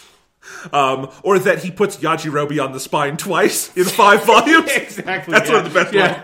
No, Toriyama doesn't give a shit. No. Um, but yeah, so we saw all that. Then the big selling point of the Hello One Piece exhibit was there was a VR thing that you got to do where Cool. they had put Oda in like a virtual reality space where he had done like drawings of all the characters in 3D and then you like waited in line and you went and they did a VR headset. They like had laptops and they put you in the headset um, this is kind of cool this is all the characters reacting to what VR is Yeah, on the wall I thought that was kind of funny. Um, and so yeah, you go in there, and obviously I cannot show you what was in there really, but I got some pictures on the wall. They showed some of what was you were seeing, and it's just kind of this. It's it was very simple, but it was just this thing where like you watch this video play, and you could look in any direction at the drawings that had been done, and they were like 3Dified, and it was just kind of cool. There was some. It, it was kind of neat to see the the sketch, and he like drew basically all of the main like eight crew members. I don't think he had the most like recent two or three ones, like maybe up to like Frankie, um, or maybe maybe Brooke was in there, the skeleton musician guy. Um, but anyway, As long as they've got Tony Tony Chopper, I'm good. Tony He's- Chopper he's was definitely boy. there. Tony Chopper's fucking. I don't know a lot about One Piece, but I like Yeah. Tony Tony Chopper. It's voiced by Ikue Otani. Who can you? how can you Exactly. Yeah. Um, anyway, You know why I like Tony Tony Chopper. Yes, exactly. So that was the One Piece Hello One Piece exhibit. There also was a very good gift shop. I wound up getting myself a 2020 planner and a clear file uh, of the Hello One Piece like art that they had because it's just really good art. Um, and I wanted to hang it. Basically, what was on this ticket as like a. When I say clear file, by the way, I'm talking about this is like a big thing in Japan. Um, I was talking about it earlier with the Gundam thing, where you get these um, these files. They're like you would put papers in them and stuff, but they have art on them. And what's cool is you could use these for like a paper thing, or these can just be hung on your wall. Yeah. and they're art, and they're very cheap, like 300 yen a piece. Um, so I got a ton of these because they're sturdy like wall art, basically. Um, so anyway, yes, lots of good gift shops, and I also have to say I have liked One Piece for a long time because it was one of the first series serialized in American Jump when Yeah. that started, and I I've I've read manga forever. I've read manga longer than I've watched anime. Um, because in original Jump, I read Yu-Gi-Oh, I read Dragon Ball, I read One Piece. So like early One Piece stuff, like everything up to when they get to the Grand Line, I've read like five times. And for whatever reason, when they get to the Grand Line, I something like always stopped me, like because I think that's when they pulled it out of the main magazine, and like then there were like sixty graphic novels, and Yeah. it was always kind of hard to get into. Um, and I think the anime, the early One Piece anime, I think is kind of rough. Um, the story's good, but I don't love the production of the early anime. Like the voices are a plus, but it's a little hard to get into on the other stuff. It gets better with time. Um, but it reminded me, like, I love One Piece. I want to get into it more. I'm doing a lot of train rides, and that's when I started reading One Piece again. Yeah. And I jumped in at about chapter 100 because, again, I know the first 100 chapters like the back of my hand. Um, and I was like, and this exhibit just like made me realize, like, I fucking love this thing. Why don't I read more of this? I should know it. Like, I do not. I'm not going to be able to watch 900 episodes of the anime. Yeah, that's but I can. ask. I can read the manga. I can read the manga, and I'm, I'm reading the manga. It's fun. So anyway, Yeah, if I ever got around to One Piece, that is probably the way I would do it. I don't think I could do the anime. I don't think I have like I'm I'm not a teenager anymore. I can't do it. I can't Yeah. like I I need to get back to finishing Gintama at some point, and that's only like 300 episodes. Yeah. I'm like 100 episodes in when I I kind of fell off of it. Right. Um, and I think most One Piece fans would tell you the manga is where you want to start because like he's Oda is so good at manga. Like he's it's it's his art is so good. He's he gets better at layout as he goes along but when he gets good at it he's really good at it. It's just it's such a def- like phenomenally written anime and it's also kind of more definitive because the the or manga because the anime has been going for 20 years and obviously it's changed hands and it's changed style and stuff Yeah. so the anime is not quite as like consistent a thing like sometimes i hear the one piece anime is great with filler and pace and sometimes it's it's dragon ball z depths of garlic jr bad with that Yeah. um you know that sort of thing so anyway manga is definitely the way you want to go although you want to watch some of it because otherwise you wouldn't get the phenomenal fucking voice cast that Yeah. show has. Um, which so every time i watch anything one piece because i've been watching some of the like specials and stuff i'm like i can't believe this fucking cast exists. Anyway all right getting off topic but that was that was day two or this is yokohama yes. So we did all of that um, one of the things I wanted to do while we were in the Tokyo area was visit the grave of my favorite filmmaker, Yasujiro Ozu, because I knew where he was. Um, we made an attempt to do it on this day after Yokohama, but we did not realize that the temple where he is buried closes at 4:30 p.m. and we arrived there at 4:40. Um, and this was a failed attempt, which is too bad because that was an hour long train ride to get there and then another hour back. Uh, so that was bad, but I really wanted to do it, so we did it the next day.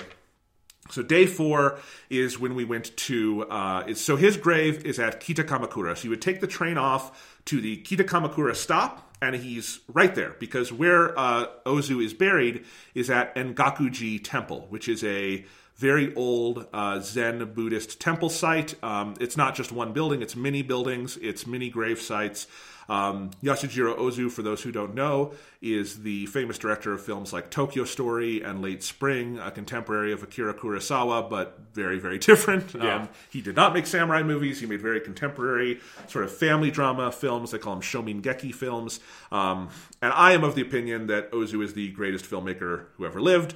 Um, so this was a really cool opportunity. Um, Engakuji in general is just one of the most beautiful, profound places I think I've ever been. It's really quite. Um, it- you know, there were so many cool temples I saw while I was there. There's something about Engakuji because I don't think it's a major tourist spot. It's um, it's up in the mountains. It's kind of it's in a very like rural area. Like the area, I mean, it literally late spring starts at the Kitakamakura train station. It is the kind of area where Ozu's movies are set. Um, it's it's just a really beautiful place. Um, the buildings are great to look at. the The big Zen gate, I believe, is the oldest still standing Zen Buddhist gate in Japan. Um, it's a beautiful one. Um, so many cool things to see there. Just a very spiritual, sacred place. Um, but then the grave itself, um, you have to kind of go look. I did have a, a guide that was kind of helping me find it because otherwise I don't know how I would find it because Ozu's grave famously does not have his name on it. It just says it's got the character for mu, which is the word for nothingless, Yeah. nothingness. Um, and it was really cool to just be there. And then also, I was very amused by the fact that Clearly, lots of other people have been there because his grave is covered in alcohol. Yeah. Um, there is here's some Jim Beam whiskey. Here's some sake. If we go around the corner, there's more sake. Um, yes, this is something that you do on. A, a lot of Asian cultures do this actually, but Japan too. Is you leave different food and drinks at the person's gravesite. Ozu loved to drink. Um, the best story I ever have heard about this is that he and his screenwriter Kogo Noda, or his co-writer, they would measure their success for the night of writing by how many sake carafes they had lined up against the wall. And so he was a voracious sake drinker. People in his movies drink it a lot. So I kind of felt bad that I didn't bring anything for him. But um, it was there. He seems to have enough. He's got- he's he's loaded in the afterlife. He's got fucking plenty. Uh, and that was just, that was a very, very cool experience. And I'm very glad we made the time to do that. Um, yeah, absolutely. On our way back from this, Thomas took us to a couple of different stops just to see. One of the things we did, Sean, is we went to Shibuya and did the Shibuya Scramble Crossing, which is what they call the uh-huh. giant crossing outside of Shibuya Station. This was such a surreal experience because there's a lot of places in the Tokyo area that you will recognize like as a general thing from video games. But Shibuya is something that a lot of video games just take completely Yeah, in anime and just like Yes. it's just a very distinctive Yes. location. So, like for instance, in a couple of games we've played recently, Persona Five has Shibuya, uh-huh. and Digimon Story Cyber Sleuth has Shibuya. Yes. and I, I swear it was like it was like uncanny valley for me. The train station is exactly what I've seen in video games. You step outside, there's that kind of giant like truck trailer thing in the middle. There are people everywhere. There was a politician on a stool giving a speech. Did you go? Was it at night so you could go and make friends with them? Love No, sadly, this was during the day. We did not start a. I did not make him my confidant. Yeah. Yes, but you have that. Um, there is this the, the dog statue of Hachi, the Yeah. dog that you can go like touch and take pictures with. Um, that was crazy. Shibuya. I've never seen more people in my life. Like literally, fucking crazy. Um, we went to Ueno and went to Onshi Park where we just had a little dinner and just kind of looked at the park was cool. Um, finally went back to Ningyocho. Um, and that night is when we went to, or that day is when we went to uh, Kyoto because the next couple days we were going to spend in Kyoto. So we took a Shinkansen Tokyo to Kyoto, uh, top speed of 290 kilometers per hour. Yeah. The Shinkansen is cool. Seems it is. like it, yeah. It is. Um, for one, like I should guess I should just talk to you about trains in Japan because Sure. trains are awesome. One of my biggest lessons I feel like from Japan is that public transit, when done well, is an amazing, wonderful thing. And America, I have never been more painfully aware about how bad we are at it in America. Mm-hmm. Because, like, the Japanese public transit system is legitimately a masterful feat of human engineering. Like it is unbelievable what a well-oiled machine it is. Nothing is ever late. Nothing is ever early. And and I was only there three weeks. Thomas, I would ask, was like, no, yeah, like there's there's no such thing as a late train. Um, you know, it's all like automated. You never have to talk to someone. I mean, if you want to, there are people there who will answer your questions and are very nice. But like, it's all machines. You, you pass your ticket, you get. I have my Suica card. I, I finally put it in my book here, but this is like your IC card that you load up with yen, and then you would just pass it as you go through the different train stops. It's super easy. If you make a mistake and like have to go back a stop or forward a stop, they might charge you a little more, but no one's going to harass you about it. It just works. There's no like onerous security stuff going on because the country doesn't have guns, so they're fine. Um, you know, it's uh, it's really cool. Like sometimes the trains are crowded and that sucks, but that's unavoidable. Um, although it's it's amazing to me how rare it was that we got a horribly crowded train. You know, like that could happen way more. Like just I've never been to New York, but I have a lot of Twitter friends from New York who complain about the subway. I think I've, I've heard it's a bad thing right now. Yeah, no, I mean, yeah, I've been there a couple of times now, and it is. I mean, it is it is helpful, but it is Yeah. not. You can see that there are there's lots of room for improvement. Let's say in my Yeah. limited experience. The the Jap- Japanese train system is just amazingly frictionless, and that is what makes it so impressive. And then the Shinkansen, which is how you would get over long distances, um, is really cool. It's a little pricey. It's kind of like think of it like an airplane. It's kind of like that, um, but it's very nice. You've got a reserved seat. I mean, you can buy unreserved seats, and then you might have to stand on the Shinkansen. Um, but we didn't do that. We bought normal reserved seats. You've got plenty of room, way more like legroom than you would have on an airplane or something. Like it's built in such a way that if you if like the top racks were full, you could have your suitcase in front of you and still have legroom. So very nice. Um, it goes super fast. It's very smooth though. Like you could on your seatback table, you could totally like write in a book, and it's that smooth. Um, although it will get to a speed at some points where my ears would pop, which is the funniest thing. That that just sounds cool. That's it was cool, and then it is also a hell of an experience to stand up on a Shinkansen and walk to the bathroom because you stand up, you walk across the car, and it's going so fast that like any little movement of the train, you'll kind of go ah, and it feels like you're drunk walking because everything just feels a little off. Um, so it was really cool. Shinkansen, I rode four or five over my time in in Japan. Very neat places. Uh, we got to Kyoto. Kyoto's cool. This was actually New Year's Eve. And so we went to our hotel. We actually had a really nice hotel. It was bigger than the other one, just a really cool hotel room. And we watched the NHK New Year's special on TV, Nice. um, which was a ton of fun. And we also found a channel that was playing Sasuke Ninja Warrior, which is like American Ninja Warrior, but for Japan. It was very cool. Uh, and we had some treats and drinks and everything from a uh, re- uh, local kombini. So lots of fun. That was our New Year's Eve. Then uh, now we're in Kyoto for a couple days. Kyoto is obviously the sort of ancestral uh, capital of Japan. Kyo, that's actually what the kanji Kyo means is capital. Um, and so we we saw a lot of uh, temples while we were in Kyoto because that's what you do in Kyoto. Um, the first one we did actually we didn't even realize this was here, but like a block from our hotel was Toji Temple, which I think Thomas and I both agreed was our favorite temple we saw in Kyoto.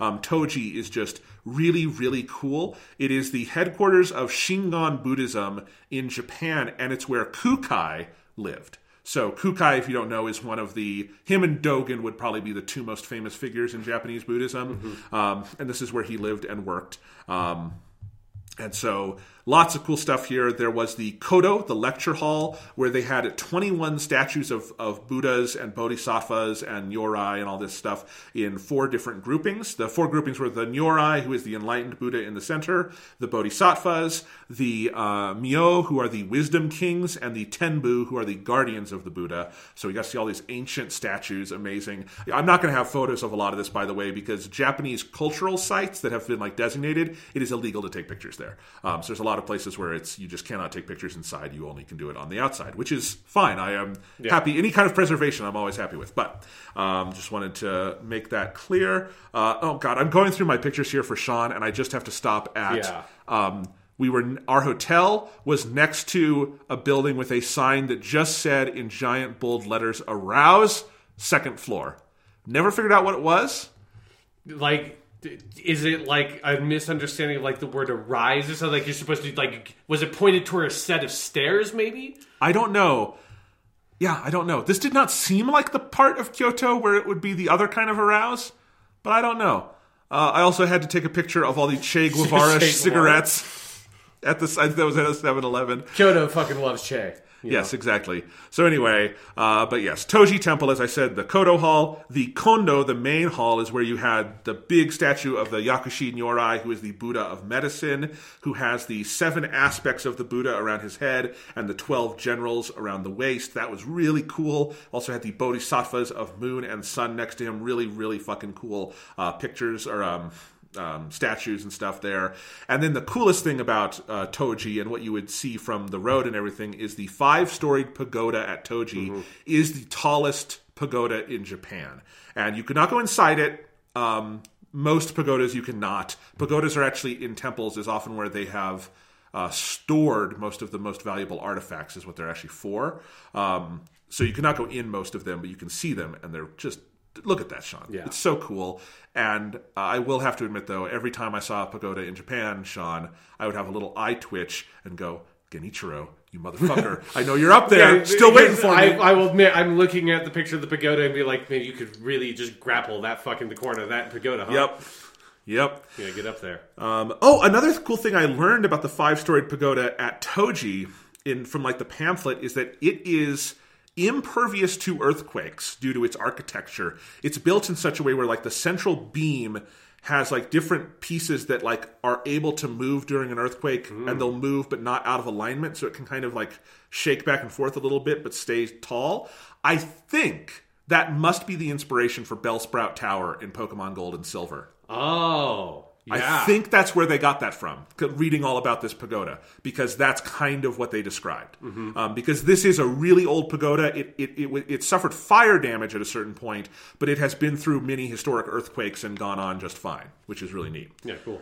Later in the day, we went to the Fushimi Inari Taisha, the Fushimi Inari Temple, which is this place in Kyoto um, that is against a mountain. It's very, very popular. It is the most crowded place I think I've ever been, other than Shibuya. Um, so you go up the main street to try to get into the temple, and it is just crazy busy. There was street food everywhere. We actually wound up having lunch just with different street food. We had ham on a stick.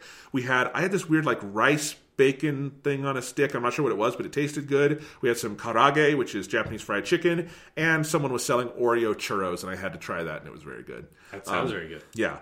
And then there's this huge temple area on a mountain with what they so all of the stuff here is colored because this is a Shinto shrine and you have the big red Shinto gates which um, Yeah, Torii. Yeah, the Torii, which you'll see in lots of things. I immediately thought of Dragon Quest XI because it's a recent game, which has the town of Hotto is full of these fucking things, and is very clearly based on a place like this. Um, and just this was New Year's Day, so this is a popular destination for Japanese people on New Year's Day, let alone like tourists like us.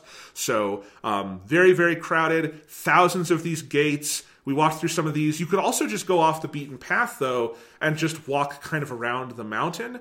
Um, and there were some other like smaller little shrine sites kind of off the beaten path. We we saw this really cool bamboo forest and walked around that. Um, really, really neat place. And those those gates again, there's thousands of them.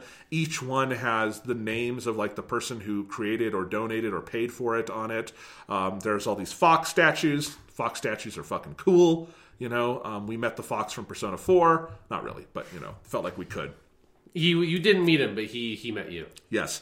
Uh, Thomas was very excited to buy an Inari mask while we were here. Cool, And yeah. he, he there were lots of shops and he was very picky about it and finally found the Inari mask he liked. While I found one because a normal Inari mask is kind of like the character Inari in Persona 5 is this white mask with the fox face. Yeah. I found a version that was uh, black colored with like all the colors of the eyes and stuff in red, and that one's really cool. So I've got that, and I'll probably like hang it on my wall at home. So that was really neat. I also got some chopsticks there. Uh, chopsticks are a good souvenir to get in Japan because they're generally pretty cheap unless you want crazy ones. Did they look like beam sabers? No, these are still the best chopsticks I got Yeah, are the beam sabers, obviously, obviously. But yes. Anyway, uh, and then that evening we went to Kyoto Tower. Kyoto Tower is kind of like the Tokyo Skytree, only not as big. It's a 100 meter observation deck. It's like a quarter as tall, but Kyoto obviously does not have as much like land mass and buildings as Tokyo. So this is actually really cool though. The Kyoto Tower is fun. You can see here, Sean, I've got our ticket and we got this little stamp because the Kyoto Tower has a little mascot. I forget his name. Um, yeah, but he's they, they were really trying to make this mascot happen, and he was all over the place.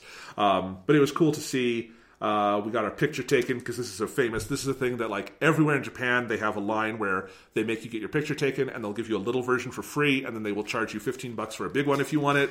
Um, we got a couple of those as souvenirs for my mom because she likes that kind of thing. Um, we did not at Kyoto Tower because they didn't have as good a photo location as the the photo location at the Tokyo Skytree. They gave you different plush toys to hold in the photo, Oh, so that one was good. Yeah, go. that one was good. And then that night, like I said, we did the, the Skytree, and that's when we went to Yodobashi, the dining. So, anywho, all right. So let's move on with Kyoto. All right, day six. Day six is a big one because on day six we hit four temples in one day. All right. Thomas like spent the evening before like on Google Maps figuring out the route from each one and like making a plan so we could hit all of these in one day. He was very excited about this. We went to Ninnaji Temple, Kinkakuji, Ginkakuji, Yep. and Kiyomizu. So let me break these down because these were all really cool. So Ninnaji is um, I say temple. There is a temple. It's got Zen gardens and pagodas and stuff. There's also an area that is sort of a big um, complex, um, almost like a small castle or something, like Japanese castle that they allowed you to walk through. You like took your shoes off, put them in a little bin, and then you walked through, and you just got to see, you know, all the sliding doors with art on them and the different hallways and stuff. Very cool. I felt like I was on the set of like a Zatoichi movie where he's like in one of the places, you know, like he probably goes and hides under the, you know, Yeah. the elevated like thing. Yeah. So something like that. That was a very cool area. Kinkakuji. So Kinkakuji is famous because it is this big palace that is completely covered in gold. There's not a ton to see, like that's the main building. Then there is after that building, you do this pretty cool walk through. There's some garden areas. It's near a mountain, so you're kind of on a mountain. It's a very, very beautiful area. Um, not as much in the way of like museums and sort of educational stuff, but the Golden Palace itself is pretty cool to see. And like just the photos I have of it, it totally looks like a location in a painting or a movie or something. Like it's one of those places where you go and you're like, I can't believe this is real, you know? Especially for someone who like has spent so much time seeing these kind of Japanese things as an outsider looking in. Yeah. Actually going to some of these places and being like, holy shit, this is real? I can't believe it's this pristine. Like like these are the kinds of places most of these places sean would charge you i actually have my tickets here in my book Yeah. for the different places because most of these places charge you about five to a, 500 to a thousand yen to get in and i am always very happy to pay that price because i know it goes directly to keeping these things in this shape Yeah. and i think that is such a like i would pay more for that like that is a good use of money you know Mm-hmm. is to keep this stuff together um, you know i wish our country had this much sense of pride in its own shit because look how cool that is Yeah. all right. We had lunch at a place near Kinkakuji called Cafe Bear, which was a completely bear themed cafe. And by bear themed, I mean Oh, yeah. outside they had a bunch of bear statues. Um, here's the bear statue that says Cafe Bear. Inside, they had a bunch of stuffed animals just everywhere. Like you can see here, they have a whole bar area where every seat just has a giant fucking stuffed teddy bear in it. And then the food they serve looks Oh like my- animals. Uh, okay, I was way into it up until the like decapitated bear head sitting on like cutlets. Yes. That just makes it look like you fucking just mutilated this adorable little bear. Like kept its head pristine, but just ripped its body to fucking pieces. That is kind of what it looks like. It's very grotesque. It's very grotesque. I had some tonkatsu curry, very very tasty. But yes, they do make it look like an adorable bear whose bowels have just been splattered in front of you. Yeah, it's pretty intense. That bear had some tasty bowels. Uh, all right, then we went to Ginkakuji, uh, which is a super cool place. You had sort of this big outdoor walk to do. There were lots of Zen gardens. There were lots of statues. Really beautiful buildings that you could see. Um, this this was a temple. Like this temple does not have a central building the way some of the others do. It's sort of just the area and some of the art you'll see on the walls, and like I said, the statues. But I really loved it. Ginkakuji was one of my favorites we went to just because of what a like kind of beautiful experience it was to walk through. Um, they had lots of bamboo that you could look at. I always love seeing bamboo. Bamboo is so fucking cool, Sean. Like you can see on this on the walk, you know, uh, for a lot of these places they use bamboo as like the handrails. And what I think is so cool about bamboo is that it's like the sturdiest fucking handrail you'll ever feel. But you kind of grab at it, and bamboo is so light. It's an amazing. I know I'm not the first person to have this observation in human history, Yeah. but it is like an amazing thing um, that you would see a lot of these temples. Um, and man, just seeing all the statues and shrines and like burial places. Ginkakuji was definitely one of my favorites. You also get to these high points where you could kind of overlook things. Um, just a really cool area. Ginkakuji and Kinkakuji also had by far the coolest tickets. These, Sean, are the tickets they gave us at these places. And they basically look like sort of inscriptions that you would, you know, that, that a calligrapher would make. Yeah, it's like a talisman looking Mm-hmm. thing. Yeah. Yeah, very, very cool. And then our last temple of that day was Kyomizu. Um, and Kyomizu is up in the mountains. It is these tall, different orange, red colored buildings and pagodas. Um, Thomas made the comparison, and he's not at all wrong. It totally looks like the Bowser's Castle level in Mario Odyssey. Well, I mean, yes, for a reason. The, a the, the Mario Odyssey Bowser Yes. level looks like this temple. Yes, Yeah. exactly. Um, it was pretty clearly based on it. But I'm saying if you've played Mario Odyssey, that's kind of the inspiration for that level. Um, really cool area, and you go through sort of the main buildings, and those are cool. But then there's this big walk up into the mountains you do, and you wind up at this spot where you have this big overlook of Kyoto. It's like the highest spot we probably got to in Kyoto because it's way up the mountain, and you can just overlook everything. And it's super cool and beautiful. And at this point, it was nearly sunset because we had seen so many temples this day and traveled so much and it was just super neat. Um, you're seeing here, Sean, like this is kind of up at the top where you go. Got to see a Buddha statue, and yeah, just super neat to see all of that. Um, very panoramic views of Kyoto. Through all of these temples, we got to see lots and lots of souvenir shops, and I do not even fully remember everything I bought. Um, among different temple souvenirs, I know I got um, some incense at Engakuji because there was incense recommended by the priest of the temple. So I was like, "That's I should probably get that incense." If I got, you didn't buy it, that priest might have become incensed. I made the joke on one of our last podcasts that you seem to be taking up the mantle of bad puns, Sean, and you are keeping it up now in 2020. I just got mad at myself because I thought of that joke the first time we talked about incense, and then I they didn't make it in time, and so I was waiting for you to bring up incense again so I could make it. I know I got uh, some special chopsticks at some of these places. I think it was at Toji. Um, so you can buy these little charms, and and the different charms in Japan are like themed to different things. Like I want a charm for health, or I want a charm for something something. Um, the one I got one for, they had because this seemed like such a Japanese charm was good luck on exams. Yeah, and uh-huh. I I will be in 2020 taking my comprehensive PhD exams, so I'm like. I owe it to myself to buy that fucking charm for you know 500 yen or whatever. Yeah. So that was fun anyway. Yeah, so lots of souvenir shops along the way. That night, we went back to our hotel, and near our hotel was a Moss Burger. Moss Burger, which is Yeah. very clearly the inspiration for Wild Duck Burger in Persona 3. Another staple of the Genki textbook that we we Mm-hmm. studied in Japanese class. Absolutely. Got to go to Moss Burger. I had the Moss Burger, which is a burger that has like a special sauce on it. Um, really fucking good. Had fries. I had the burger. Great. I'm They- sure it is good. Like like the one problem I have with Mossburger is the name makes it sound like it's just like this gross, earthy. Like it just it sounds like it's a burger. Like when I pictured in my head, it's like a fuzzy green burger is what the Moss Burger sounds like, right? Yes. Um, and obviously for the Japanese audience, that's not a problem. But it's like Moss Burger on the name alone sounds so fucking gross. I'm not Yes. sure I could do it. But the hours flew by as we enjoyed a tasty meal. Mm-hmm. And uh, I also that night at Mossburger, I tried with my combo. You know, you get a soda, and I was looking at their soda list, and I'm like, "Ooh, I want to try that melon soda." I'd never had melon soda. Melon soda is one of the best sodas. Mm-hmm. It's a Fanta. It's a so at places that serve Coke, it's Fanta melon soda. It is by far the best flavor of Fanta. Orange soda can kiss my ass. Melon is so much better. It is so tasty. It is also very popular in Japan to mix Coke and melon soda. Oh, That's very that. good. It's like Coke that tastes. Yeah, it's like melon flavored Coke. It's really good. Melon soda's great, and I'm mad we can't get it here. Yeah, yeah. It's like I've had some melon soda out of like um, shops in Denver um, that are like basically like where you can get like ramen and that kind of stuff. Yeah. Um, and yeah, but like melon soda is awesome. Like melon is a really good flavor, Yes, and yeah, it's just like very rare to get anything like that over here. I know. So anyway, I'm mad about that, but that's okay. Let's see. The next day, we took the bus to Tofukuji Temple, which is the. This is a funny thing that I just have to make a little note on. Is so a lot of obviously as you're going around Japan, everything's in kanji, but then there will be sometimes they will have romanized it.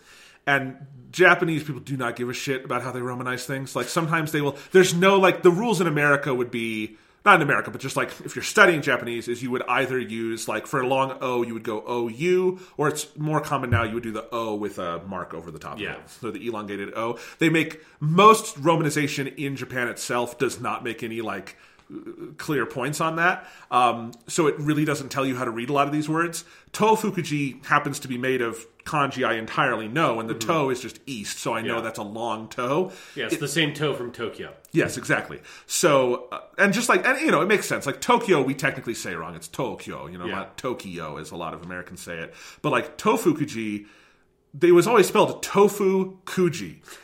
And it made it look like it was tofu. And there was just something about that that made me laugh because it's not. It's tofukuchi, but they would spell it tofukuchi. And I'm like, yeah. Anyway, not important, but it would make me laugh. So this is the temple site, a very cool temple site that includes the Gosha Jojukyu from 1594, which is an ancient shrine, uh, and the Sanmon Gate, which is the single largest Zen gate in Japan. This place was cool. Here are the pictures, Sean, of the extremely large Zen gate. That one was really cool to see. There was this flight of stairs that goes up to this little fortune shrine. Lots of lots of cool stuff here. Um, loved all of that.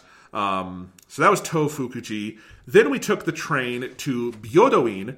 Byodoin is famous because it is the building on the 10 yen coin. So if you've ever seen a 10 yen coin, there's a little building on the back of it. Well, it's a little on the coin because the coin is little, but you know what I mean. Yeah.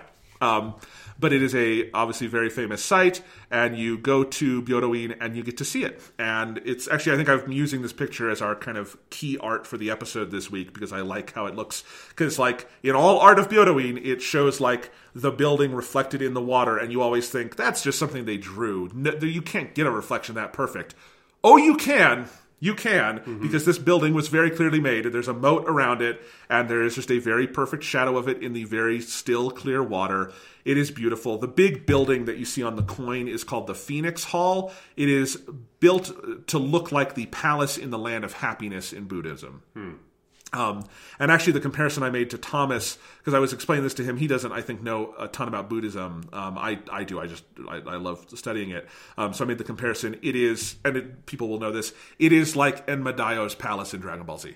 Yes. That is, yeah. Enma Daio's palace is supposed to look like the Palace of Happiness in, or Palace in the Land of Happiness. This is like the real life version of it. Um, I just was missing the sign that said "Welcome" with two L's. Yes.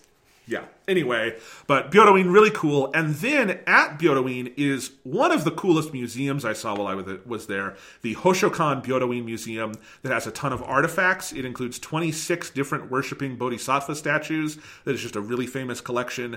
Um, again, no pictures from the inside of that by by law in Japan. This is not like a polite request. It's this is like a cultural law passed by parliament that you will not take pictures here. So anyway, but Byodoin very cool, and I actually did pick up um, you couldn't take pictures, but a lot of these museums would have a catalog that would fully like show everything you were seeing. Um, and then also, at, it's kind of funny at the Byodoin Museum. All of the like cards next to the exhibits were fully in Japanese, so I couldn't read a lot of that. But the catalog I bought had everything in English and Japanese, so I'm looking forward to reading all of that and seeing what I was maybe missing while I went through the actual Yeah. museum. But very cool stuff. Um, that was Byodoin. Uh, we went back um, around there. We had lunch at a soba place because in Kyoto, this area of Kyoto, green soba or matcha soba is very famous. So I had green soba with fried egg and beef. And that was one of the more tasty meals I had. Soba is a very flavorful noodle, type, and this is mm-hmm. you know green tea soba. Soba is a weird noodle because sometimes they serve it as what they call cold soba, where they serve it cold and then they give you like the sauce or or what you would put it in hot on the side, and you dip the cold soba in there and like dip it in the flavor and then eat it. It's very flavorful. It's very good. But anyway, Sounds good. yeah. That night, we did one of our favorite things. We went to the Kyoto Aquarium. The Kyoto Aquarium is an awesome aquarium. There are a shit ton of penguins. There are a shit ton of seals. The seals are really cool. They have very fun drawings by the staff on the wall, which is just fun. Um, so we saw the penguins, we saw the seals, we saw dolphins. We did not get to go to the dolphin show, but you could still go into like the dolphin enclosure, and the dolphins were just swimming around. And frankly, I prefer that because then I did not have to think about how the dolphins were trained to do the tricks. The Right, dolphins yeah. were just having fun swimming completely of their own accord.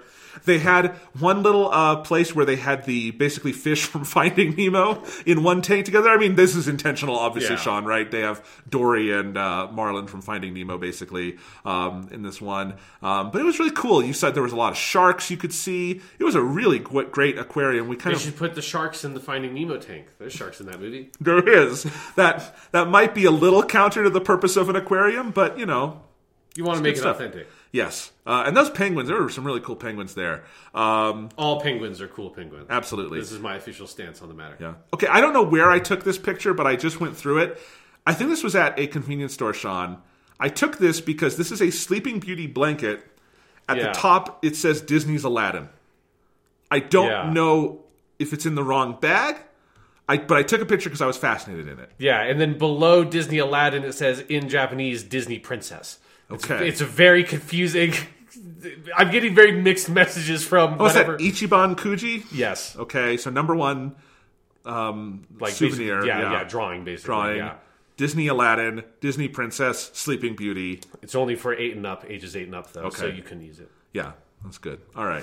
Uh, anyway, yes. So that was all fun. Dinner that night we had. I had a tonkatsu and rice dish. That was very good. Um, The yeah. tonkatsu looked like a mutilated teddy bear Yes. this time. There was a no, it did not. There was a photo booth at the Kyoto Aquarium, and I had to convince Thomas to do it with me. But when he when we finally did, it was a great idea because this is what we got, Sean. Where you could like it was a green screen and you could pick different backgrounds. So it's Thomas and I with seals and with penguins.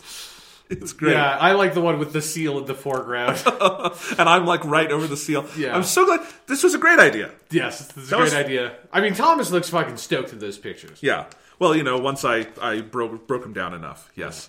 All right. So let's see. Day eight. Um, this was the day we. This was our last day in Kyoto. So the first thing we did was we had to check out of the hotel. Um, one thing in Japan is that there are lots of places where you can just and hotels will do this for you, where you can just leave your baggage for the day because you know people travel a lot for business or what have you. They bring their bags, and it's just a Japan is a country of different common courtesies, and it is a common courtesy for hotels to just keep your bags for you for the day while you go out and do stuff before you catch your train or whatever.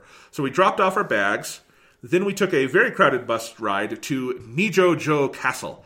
Nijojo Castle was one of the coolest fucking places we got to go because Nijojo, built in 1603, it was the Kyoto residence of the Tokugawa shogunate. Okay, yeah. So this is the site, Sean, where the first shogun announced the consolidation of power, because the, the Tokugawa shogunate was the shogunate um, that ended the period of civil war in Japan and then ruled for like 250 years in a period of brutal feudalism for the peasants, Yeah. but relative peace for Japan. Yeah, compared to the Warring States period. Yes. Yeah.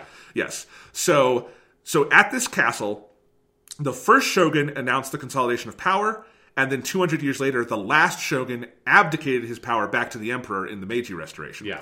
So this is like a place rife with history, right? Um, and you got to do at Nijojo Castle. I cannot recommend it highly enough because this place lets you do a full walkthrough of the castle. Awesome. So you get to go, and again, I do not have pictures inside because it's prohibited, but you can see the outside here, Sean, and you go through the entire thing. Um, they've they've got just all this amazing wall art, um, all the art that's on the different like sliding doors. Um, a lot of it actually is recreations and reconstructions because they don't let people see the originals because those are like kept in like very climate controlled storage, I assume. Um, but like you eventually get to the place where like you go to like where the shogun would have his biggest, most official meetings, and it's like a big long chamber with three sort of rising levels, and the lowest level is where the lowest people would sit.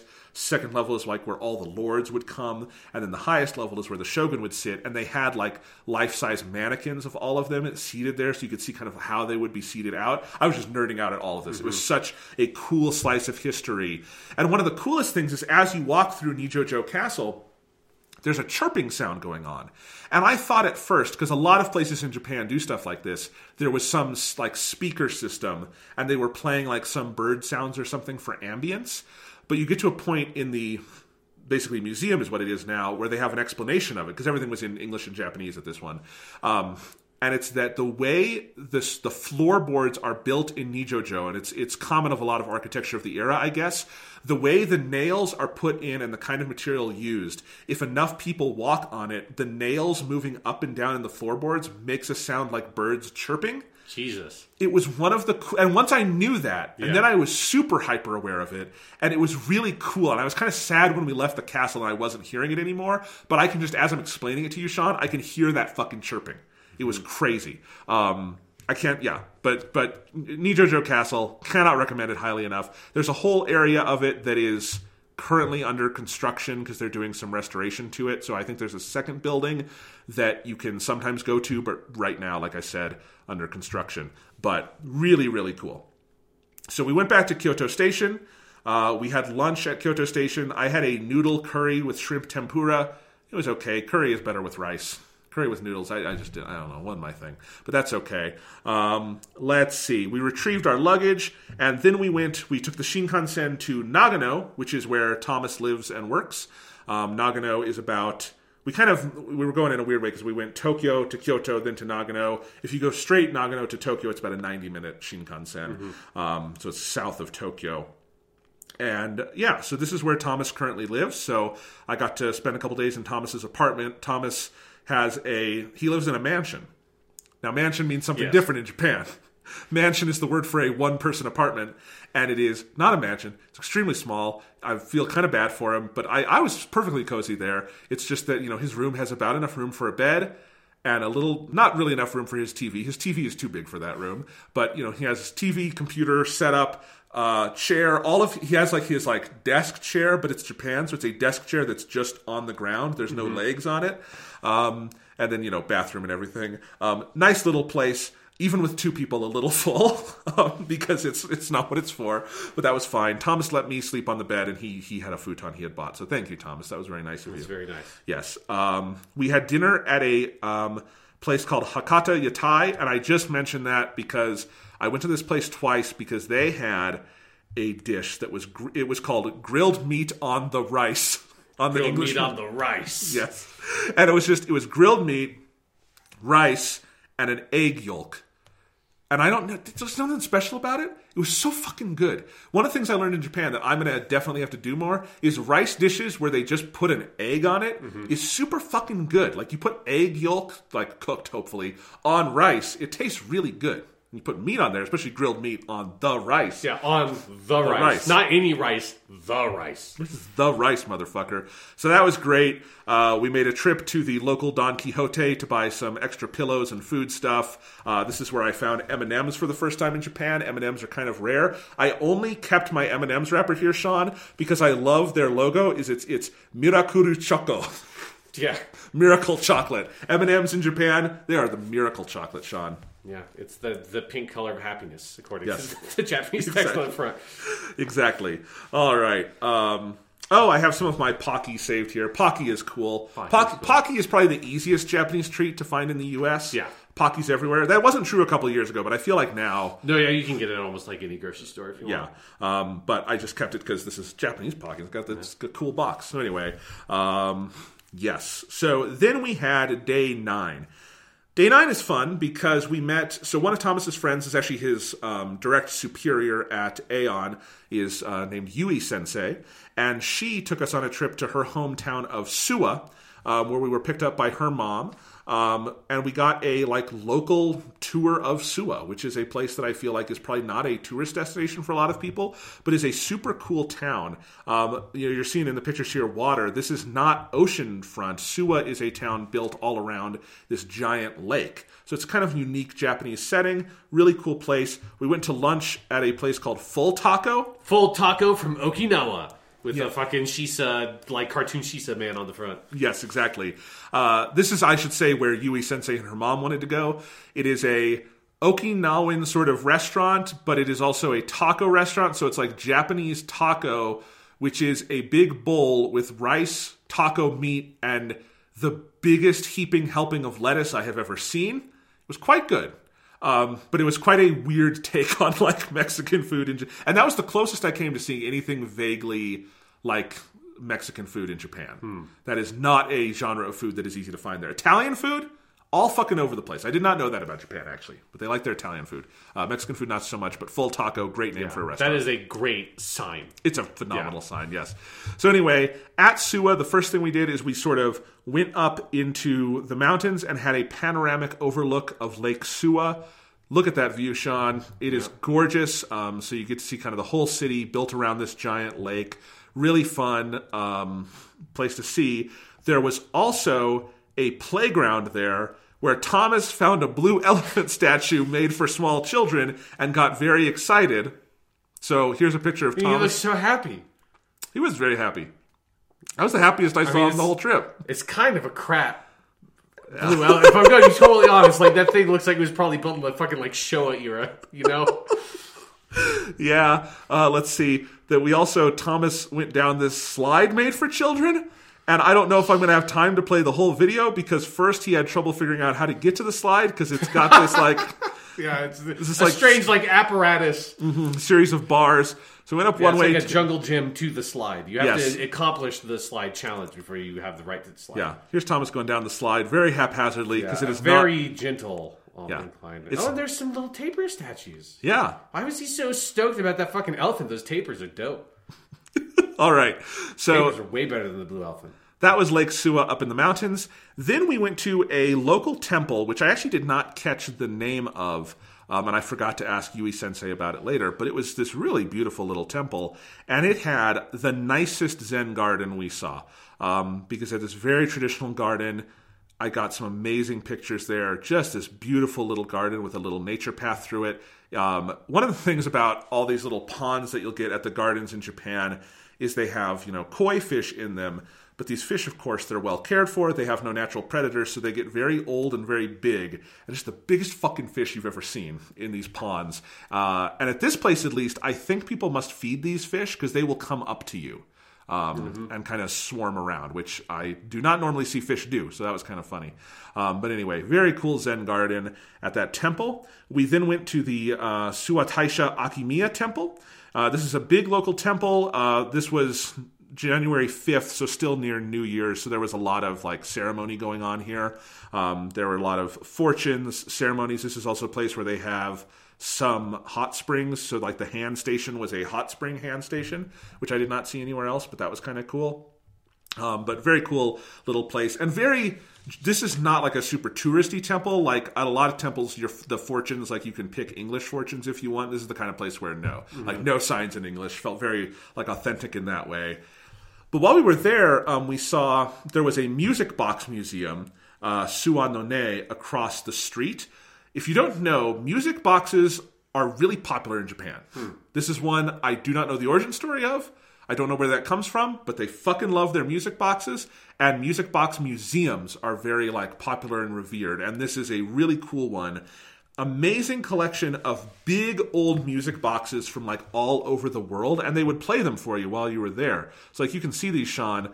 This is like these old giant music boxes where you'd put in the big sheets, and it has all the equipment in there to like play Brahms or something. Like this one, uh, yeah, I, I forget which one this one, but I know there was like a Brahms and a Mahler and all this stuff, and you just music boxes everywhere. The best part, though, I was so happy.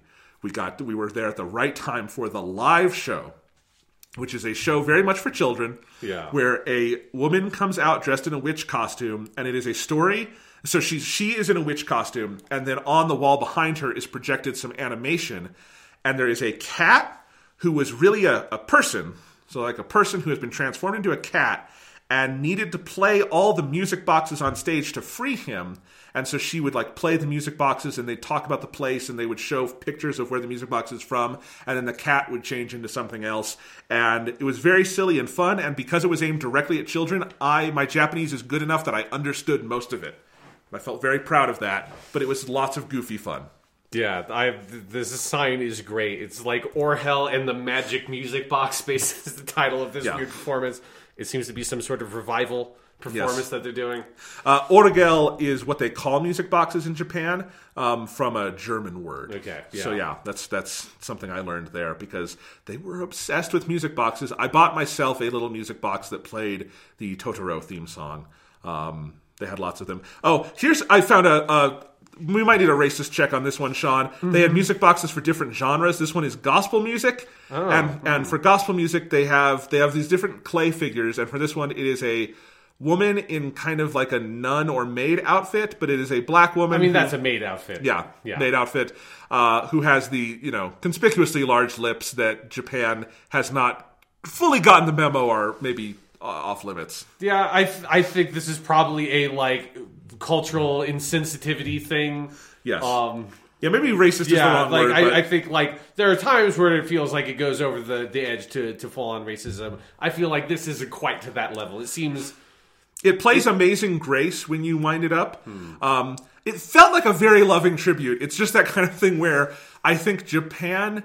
You actually see this in manga all the time.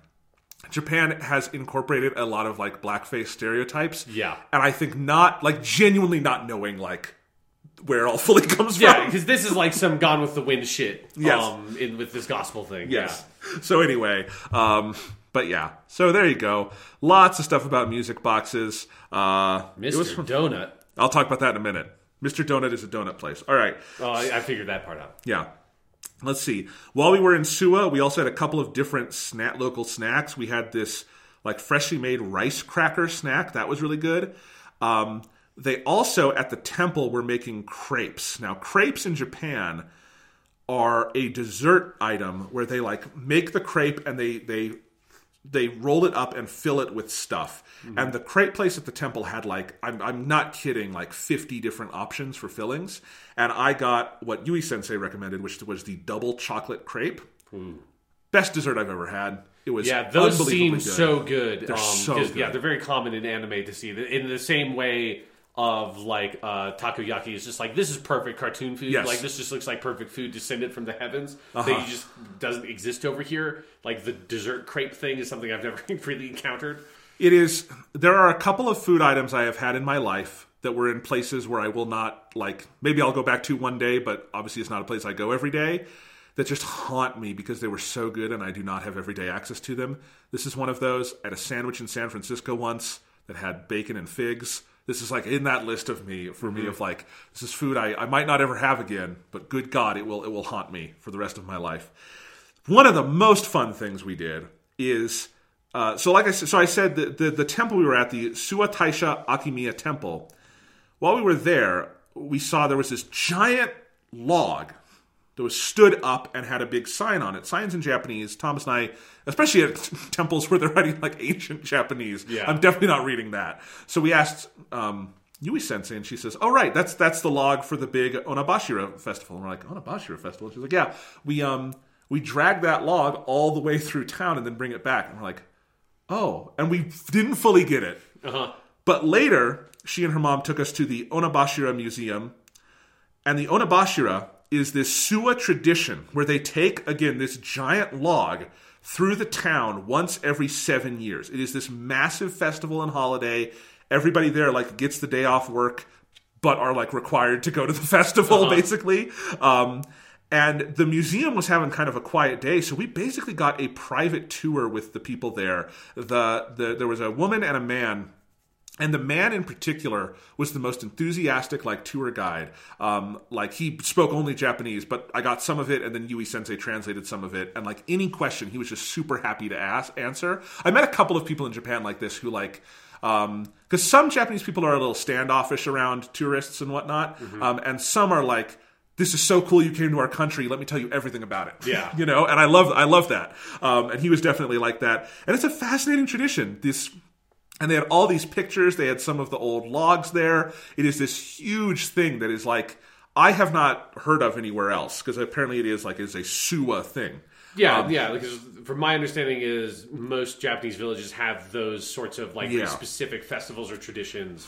Yeah. um, that are unique to that that location. And the best fucking part is there was a log simulation ride where what they had is they had a big like plastic version of the log. You and like up to four people could sit on the log and it would like mechan- mechanically like because because they don't just drag the log through town. Once they like chop it down, they ride it down the mountain. Rad. And- That's and- so fucking sick. It's so sick, and there was a lot of videos of this too, Sean. And like the whole thing is like four people get on the log, and then like hundreds of other like men are around them. They push the log down the hill, and then the four guys on it have to like hold on as long as they can. But of course, you're riding a log; no one makes it fully to the bottom, and so they all like fall off and roll off. Um, so the ride is it starts with the log like like it goes up, and then it goes like down, like it's almost like a me- mechanical bull or something, you know.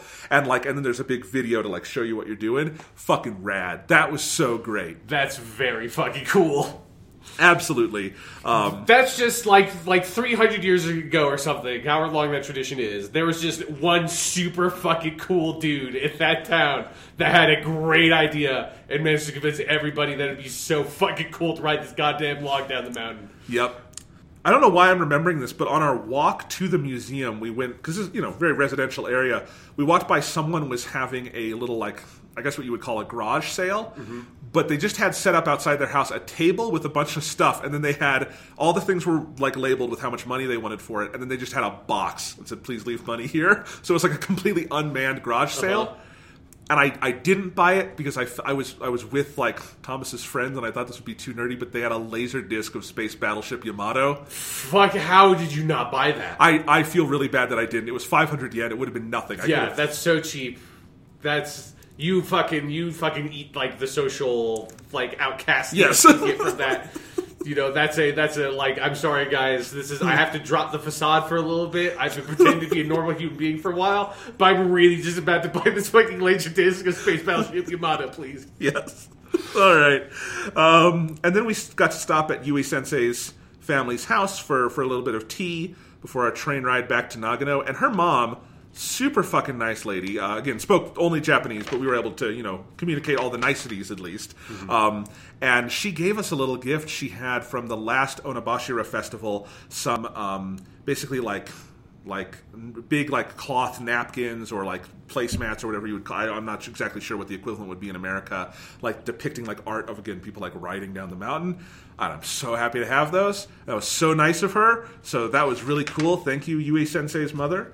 Um, back in Nagano, we met up with some of Thomas's friends, including uh, Mei Mei. Her name's just May, but they call her May May. Um, uh, Yui's husband, his friend Sho. We all had some drinks and food at a um, at a restaurant called Ya, and oh my god, my little brother can drink now. uh, I should just say I don't drink, Yeah, me neither. um, and I don't know about you, Sean. People get super fucking weird about that. No, yes, yeah, it's a whole thing. Yeah. Like if you if you are just a full on fucking alcoholic, I feel like no one fucking reacts. But if you are just like no, I don't drink, people are all like I've had multiple conversations with people who are like, did something ha- like like did your dad or your mom like no, I just don't drink. It's like it's not a thing. It's not like a moral stance. I don't care. I just don't really. Um, and so I wasn't drinking that night. Um, but basically, how it works at a lot of these izakayas in Japan is you come with a bunch of friends, and if you have a group, they'll say per person, pay us like a thousand yen. Or, or up to 2000 whatever it is not a lot of money Yeah. and for two hours have as many drinks as you want which is quite a deal Yeah. Um, even if like me i was not drinking alcohol i had a ton of orange juice and calpis and i had calpis is this really cool like milky drink i don't even know how to there's nothing like it in america it's delicious i had melon i had everything you know all mm-hmm. the non-alcoholic stuff thomas had i lost count at seven drinks but i think i lost count when he had his fourth in a row coke and highball which is highball is a type of whiskey Yeah. and um, yeah, that motherfucker knocked back a lot. And it, it was actually cheaper. I wrote it down here. It was all you could drink for 980 yen a person. How do they make how do they make money? Volume, I guess. Yeah. But, like, I mean, this is the thing. Like, Japan has a drinking culture, as you probably know if you know anything about Japan, Yeah. that is very intense. Like, I, I said the thing earlier about I don't drink, and people thought that was weird. People really thought that was weird in, in Japan. Like, they, like, just did not understand it. And um, I really didn't have anything alcoholic to drink that night. I did get some alcoholic drinks a few nights later. Um, in fact, I had more alcohol than I've ever had in my life. I don't think I got to a point where I would call myself drunk, although I've never experienced it, so I don't know what that's like. Really. Um, but I definitely Maybe. Thomas has some videos or something that contradict that. Oh well, no, I well I have a little bit. I do have. Well, we'll get to it. I'll, I'm going to promise this for later in the show. I have video of me singing "Stand Up to the Victory" at karaoke. Okay. We'll get there. We'll get there. We'll get there. All right. We did because that was the second night of karaoke. We had our first night of karaoke this night. Uh, we went to Joy Sound. Japanese karaoke is very fun. You rent a big room. You go in the big room. They have all you can drink non-alcoholic drinks, and you can buy alcoholic drinks, which they did. Thomas had at least two more alcoholic drinks when we were doing karaoke. His friends had more. It was a lot. Um, I sang a couple there. Uh, I sang "Cha La Head Chala." I There just knew go. that had to be my Yeah. first karaoke song in Japan. You got it. Yeah. It's classic. It's and it's the Japanese song I know most by heart. Mm-hmm. Like I can I can actually do all of Head Chala until you get to like the verse that's not in the show. Yes, yeah, you, you can do the first 90 seconds really well, and Yes. then after that it gets a little fuzzy. I found that with like a lot of Japanese songs. Uh-huh. Yeah, I did that. I did. Uh, they also had Dan Dan, the theme from Dragon Ball GT. Uh, Oh, yes, yeah. I did. Uh, uh, I did the Gundam theme song, yeah, Tobe Gundam. Yes. Um, I did that. I did Prince Ali from Aladdin. That's a very fun karaoke song. Was Uh, it was it just like the English lyrics, or did they have like was it a Japanese version? No, it was the English lyrics. Okay. Like like English songs are actually the most popular in, at Japanese karaoke. Like Japanese people like to sing English music, is Mm-hmm. is Thomas told me. Um, but and, and actually, if you look at you know on the karaoke machines, it shows you like the most popular songs, and it's mostly American songs. Interesting. Um, but yeah, uh, because I sang what was still in the year 2019, well now 2020. Like the tenth most popular song at Japanese karaoke, I finished the night with "We Are Never Getting Back Together" by Taylor Swift still a very popular song there. Fun karaoke song. Goes well, and everybody knew it. You know, you uh, "Let It Go" is very popular. Yeah, Yui I was about to say that's what I would I would pull that one out.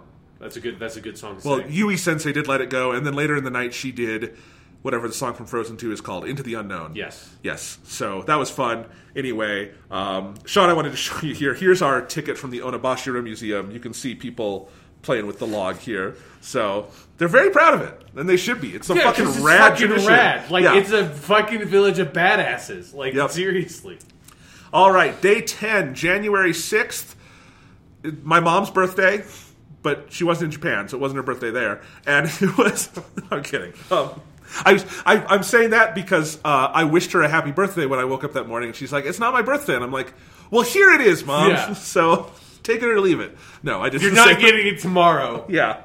No. Uh, I did text her that night when it was technically her birthday, but of course it was 3 a.m. and she was asleep, so whatever. Anyway, uh, this was the day we went to the Ghibli Museum. I'll tell you about that in a second. We started the day at, you saw this picture a little bit earlier, Sean, on my iPad, at Mr. Donut. I have been waiting with bated breath to find out more about Mr. Donut. Mr. Donut is just a popular Japanese donut shop, but they were having, because the new Pokemon game just came out, a special uh, Pokemon promotion. So they had Pokeball and Pikachu donuts. So you can see that here. Uh, the Pokeball donut was quite good. It was like a chocolate donut. Um, like with little rings around it, and then the Pikachu donut was like a white, like a kind of vanilla donut, and it had yellow cream in it, like lemon cream. Both pretty good. We also had special drinks. They had. I got a Scorbunny, who Scorbunny in Japan is called Hibanny. That's an easy one to remember. Yes, Fire Bunny. Just Fire Bunny. Yes. Yeah. Um, and and I had a sort of cherry uh, soda sort of thing that had tapioca balls. It's kind of like um, boba tea. Okay, kind of, yeah, kind of like uh-huh. that. Yeah. Um, so that was good. Very expensive breakfast because this was all overpriced Pokemon stuff, but it was still fun. And I have Sean taped in my journal here all of the things they gave us for the. I love they call it. Misdo Pokemon, Yes. because it's Mr. Donut Pokemon uh, thing. I actually kind of like that I saved these because the art for the different Pokemon at the Mr. Donut place looks really cool. Yeah, I like that chubby Pikachu. Yeah, chubby chubby Pikachu, always the best Pikachu. I will stand chubby Pikachu every day. It's appropriate also for the donut shop to have the, the chubby Pikachu. Exactly. Because you can't eat too many donuts before it starts getting to you. All right. So uh, we then made the long journey back to Tokyo for the Ghibli Museum because the way it all shook out, the Ghibli Museum was not open until it was it was closed over Christmas and New Year's. The way the Ghibli Museum works, if you don't know, is you have to buy a ticket to get in. You have to buy t- so tickets for the next month go on sale the month in advance. So we were going in January, so Thomas had to buy tickets in December. So he was on the ball. You have to go to Lawson is where they sell the tickets, and he went to Lawson on December 1st in the morning to buy tickets, and there was only one day in time left, which was January 6th. Hmm. So it was not while we were in Tokyo, which meant we did spend quite a bit of money getting to the Ghibli Museum. Mm-hmm. But, you know, it's kind of like our Mecca. We kind of had to do it. Yeah. It was worth it. The Ghibli Museum is so fucking rad. First, just like the process of getting there, it's in a city called Mitaka, and Mitaka just like it kind of looks like a Studio Ghibli place. like it's got these very kind of western streets with lots of trees. Those I I swear to God, Hayao Miyazaki put these there. Look at those like Yeah. lamp shades. That's like they're out of a Ghibli movie. Like Uh-huh. that's just so Ghibli. Um, there are signs everywhere for the Ghibli Museum because everyone wants you to go there. Um, it's the uh, Mitaka no Mori Ghibli Museum, which I think is called. It's the, it's the uh, Mitaka Forest Ghibli Museum, is what they technically call it. It is this big building that was designed by Hayao Miyazaki himself. It opened in 2002. Um, Miyazaki did the architecture for it. It is, and when you go through it, like you go in, it says in the program, you know, explore at your own leisure. There's no particular order, just discover things. And it really is supposed to be just a place of kind of fun discovery and invention. And I I think you cannot have a full accounting of Hayao Miyazaki's like artwork without going to this museum because it's like it's it's like I would say in a weird way, like as a work of art, it's kind of comparable to one of his movies. It just happens to be a building filled with stuff. Right. It's really fucking cool. Um, and so the first thing we did when we got inside is they have their Saturn Theater, which is a little screening room. And one of the special things about the Ghibli Museum is every so often they create a short film. And those short films that Ghibli creates, most of those short films have been made by Miyazaki himself, um, a couple others by other Ghibli directors. Um, although I think almost everyone Miyazaki at the very least like wrote the script for or did storyboards or something. Um, I think there's seven or eight shorts now, and there's one short per day and it's a random one every day. So every day you go, you would theoretically get a new short or a different short, and those shorts do not screen outside the walls of that building. They're not on DVD, they're not on Blu-ray, they're not online. You cannot take any video inside there. You cannot take any pictures at all inside the Ghibli Museum, so I do not have a lot of pictures from in there. I have pictures from the outside of the building and the roof where you're allowed to take pictures. Um, but that's really special. It means there's there's Ghibli movies that are only in one building. And that's crazy. Yeah. And part of me, the academic in me, really wants them to make a DVD of all of these because that has to be the most significant body of short animated film work since like Looney Tunes stopped. I mean, Yeah. good God, it's it's amazing, and I feel like I want to be able to like catalog and write about these. But I also think like they're they're like Studio Ghibli's like commitment to that of like we're gonna put all this time and money into making these shorts and just keep them in one building. That is the most Hayao Miyazaki thing Hayao Miyazaki has ever fucking done. Yeah. I think like the time will come for those shorts to be available in other means, but for Yeah. now they should do their weird thing with them. Yeah, I will imagine like not to be morbid. I think that will be after Miyazaki passes away. Yeah. I cannot imagine they will do anything with them while he is alive, but still very cool that they do it that way. When we were there, we got to see uh, a short called Chuzumo, which is about sumo wrestling mice, and it is so. Okay, yeah, that makes sense. Yep.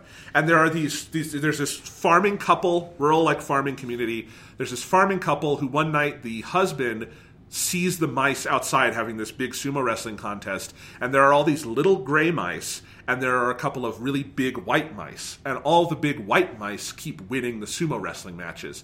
And so the farmer husband decides he wants to help the little gray mice. So he and his wife make all this like delicious home cooking. It's that kind of it's like and it's in a very Ghibli fashion. It is fetishistic in how much that food like looks like food you want to eat.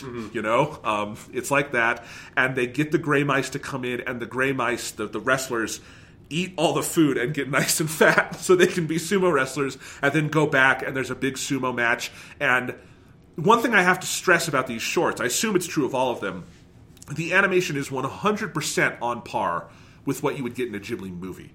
So like the number of like frames of animation on the sumo wrestling moves with the mice, it like boggles the mind how detailed and like physical the animation. It's amazing animation. It's very cute. They they don't subtitle the movies or anything, but this one had a little bit of dialogue, but a, it was the kind of thing you could probably understand with a little bit of Japanese, and B, you didn't need any understanding to like get the short. And I imagine that's true of most of their shorts, is that they're probably mostly nonverbal because they're very much aimed at like kids and families.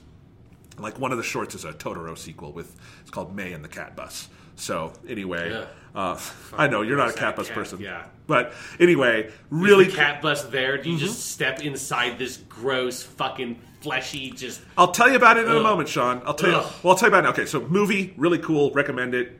Beautiful screening room too. Just so because the screening room, you go in there and it's these red velvet like benches. The ceiling and walls are painted with what I assume that's Miyazaki himself doing the art.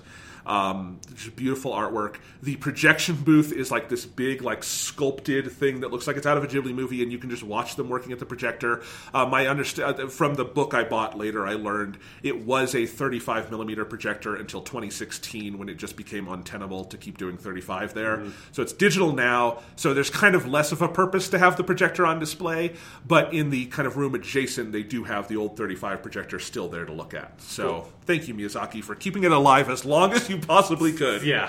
Um, 2016, that's admirable to Uh-huh. keep it that long. Um, but anyway, but yes, Sean, there is upstairs the Neko bus room where it is for kids. I was I watched the kids play with it. I did not like bust in. That's like big. You have this big fucking gaijin just like Yeah. getting on the bus. It was so, it was so cute cat though. It's like a life size cat bus, and on top of the cat bus were all the little dust bunnies from the movie. Okay. Yeah. And the kid, there were these two kids up there who just were taking the dust bunnies and all, throwing them all over. And like in about thirty seconds, the dust bunnies went from the top and like nicely arranged on the cat bus to just all over the room, and it was very funny. And I imagine Miyazaki would have like if he saw that would be in the back room like nodding like. This is what. Yes, it. this is Yes. good. Yes, yes, this, this is what the youth of Japan must do. yes. I don't know if he would have laughed because I don't know if if he's that kind of person. Some, especially at this age. But um, I think he would have felt like that's what the room is for. So, do you think that the cat bus had the texture of a cat bus?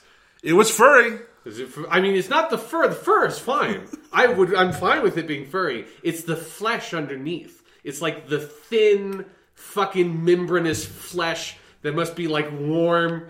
You know, like a solid 90 plus degrees Fahrenheit, and it's just like fle- like flexible. Like that's the part of it that feels utterly fucking disgusting to me. I mean, you could milk the cat bus. That was the weirdest part. Yeah. No, I'm kidding. You you couldn't milk the cat bus.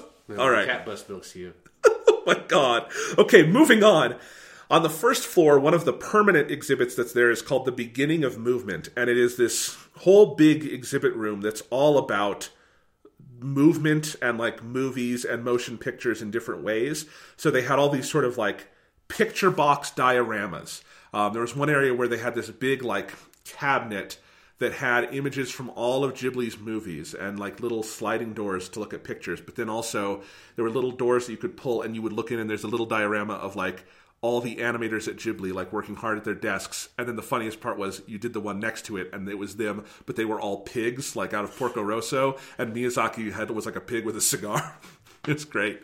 Um, so you saw that. Uh, there were there was a lot of film projection stuff going on, including there's this one wall where they have a 35 millimeter projection just constantly running, looping uh, a couple of different original pieces of like 30 second animation with different characters from Ghibli movies that almost looks like they're doing a screen test or something. So you had Yubaba, you had the Flame Spirit from Howl's Moving Castle.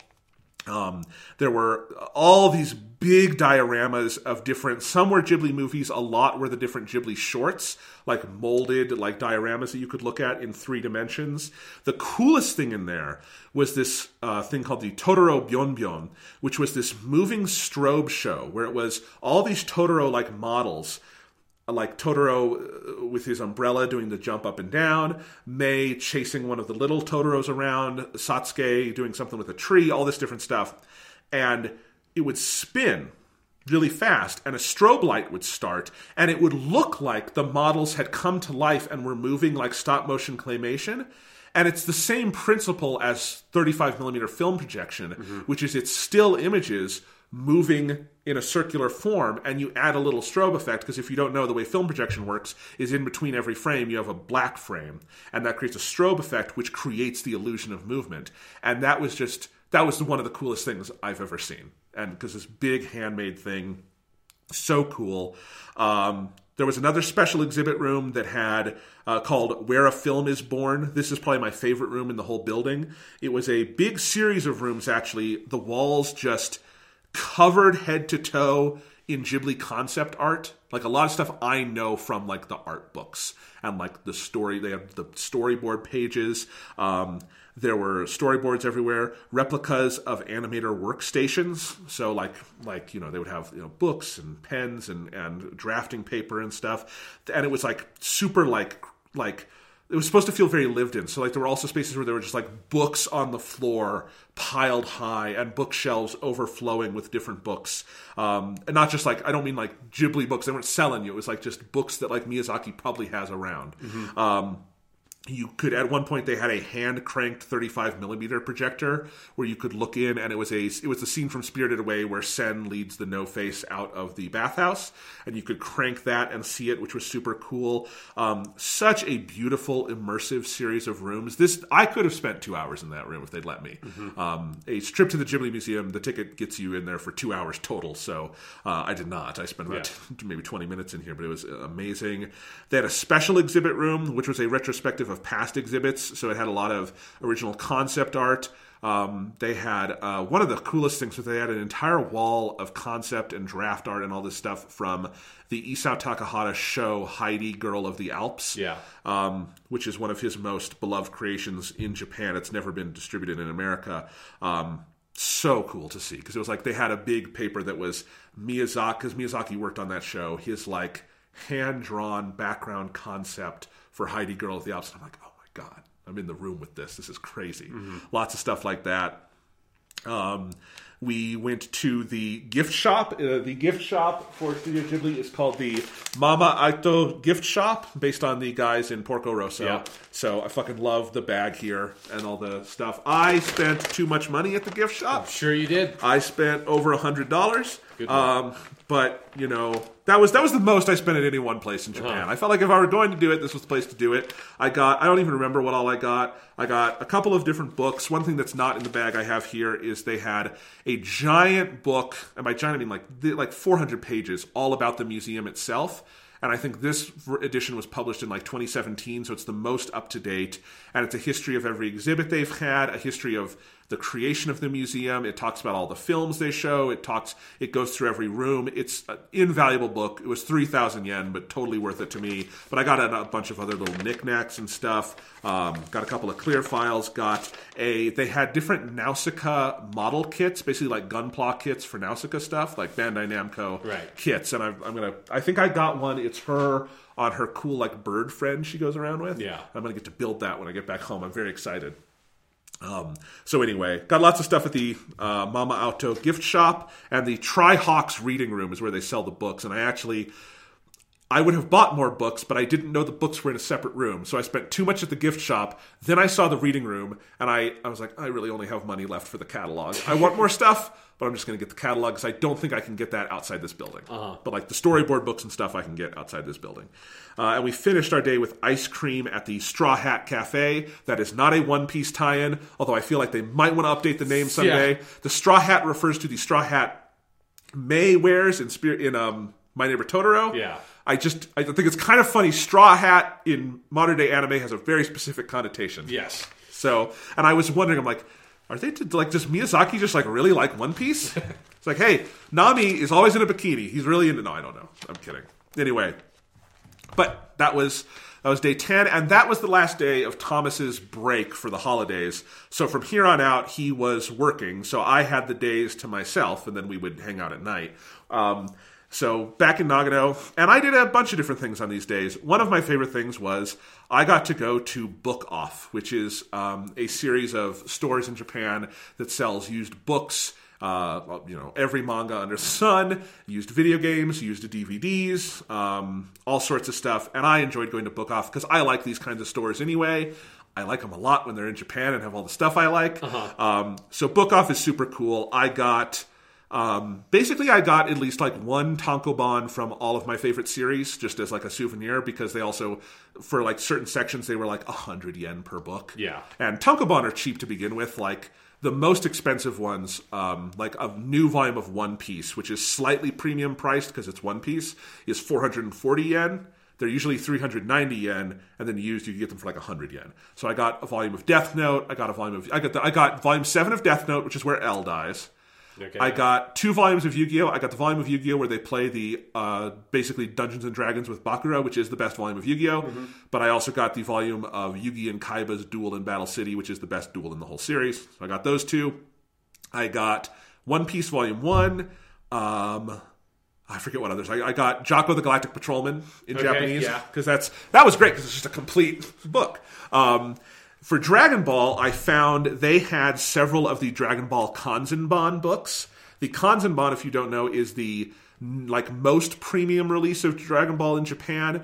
Um, they collected it in I think 34 volumes, down from the 42 of the Tankobon. They're kind of slightly oversized, like they're halfway between the Tankobon size and original Jump size and they're they're it's on basically art paper. It's super super nice. It's got all the color pages. Um, and I got four volumes of that. I got the entire Cell games, and then I got the volume from like original Dragon Ball where Goku flies through Piccolo's stomach Okay, yeah, that's a good one. because that's a page. Just if you're gonna have a page of Dragon Ball, that's one of the best pages of Dragon Ball. Yeah, definitely. So yes, I already have all of Dragon Ball in Japanese. I have the digest editions, which is the jump-sized ones they did a couple years ago. But the Kanzenban are super nice, and I don't know. Maybe over time I'll pick away at it a little bit. But Mm-hmm. those are really cool to have. Um, I oh, I found a volume of Mobile Suit Gundam Thunderbolt. I wasn't going to get it, but they had one. I guess Volume Four, when it came out in Japan, came in a special set where it had an extra illustration book that is just big sized illustrations of the artist who does Thunderbolt doing all the different Gundams. Because on the back of every volume of Thunderbolt are a couple of those illustrations, and the way that artist draws the different mechas, he's so good at it. I just had to have that little illustration book, so I like paid 300 yen just to get that. Um, let's see, I got a volume of Dragon Ball SD, which is the weird Dragon Ball spin-off that is in ooh, what is it in? It's in Saikyo Jump.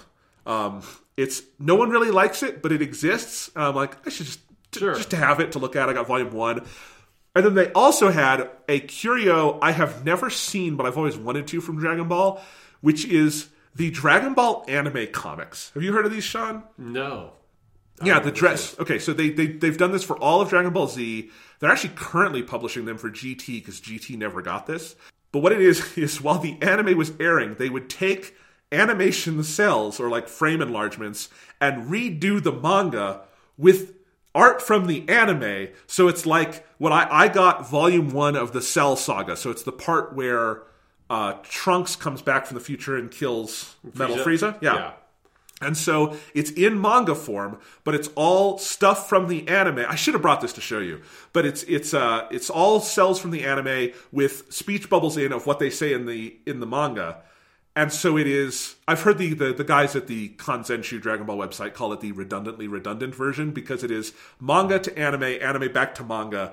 It is the stupidest thing, but I had Yeah. to own at least one volume. The funniest thing is, it doesn't even look that great. Like the I can't imagine it would because fr- that's not how those images are meant to be consumed. No. like that's it has to be objectively significantly worse than just having the fucking manga. It is, but I had to get at least one because it's fucking stupid. yeah, that's I had no idea that that existed. That's Yeah.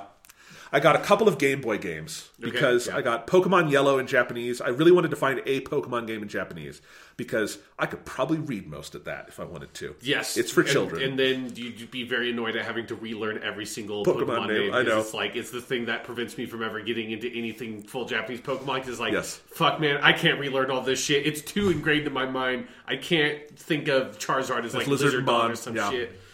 Especially because me. especially because Charizard's Japanese name sounds like he should be a Digimon. Yes. because it's Lizardmon. Anyway, um, yeah, so I got that. I found Dragon the Dragon Quest one and two Game Boy Color cart. Nice. Um, and I found some random Yu-Gi-Oh game that was never released in America. So I'm like, oh, this is, and it was 100 yen. I'm like, fuck it.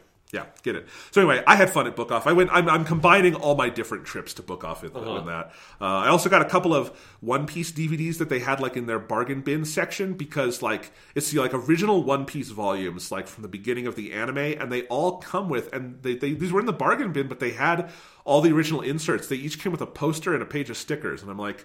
I probably won't watch the DVD of this, but that's a cool little. And the DVD covers are all like wanted posters, so I'm Oh, like, cool. these will be cool to like kind of put up. Um, but yeah, One Piece on DVD in Japan is a fucking nightmare because Sean, they are still doing, and they have done for 20 years, four episode volumes. So One Piece, and I don't know, 900 divided by four is somewhere in the realm of the 300s. Can you imagine? And when they're new, they each cost like 50 bucks. What the fuck? I'm gonna go onto Amazon, the Japanese Amazon, Yeah. real quick. Okay. Well, Yeah. you're saying this because I just have to look at some of this. They have done box sets. The box sets have like 20 episodes a piece, but they have kept it going because One Piece is is a Japanese show that actually, even though it airs just year year week to week, year to year, Yeah. they do It never stops airing. It never stops airing. They do split it into seasons. So what it is like, Sean, is like they have season one pieces one through 30. Then they have season two, pieces one through 30, and they go on, and now they're on like season 20, piece eight, is what I saw as the most recent one. It's fucking crazy. Yeah. So, anyway, Nope. Okay. Yeah. yeah. Fuck, dude. Yep.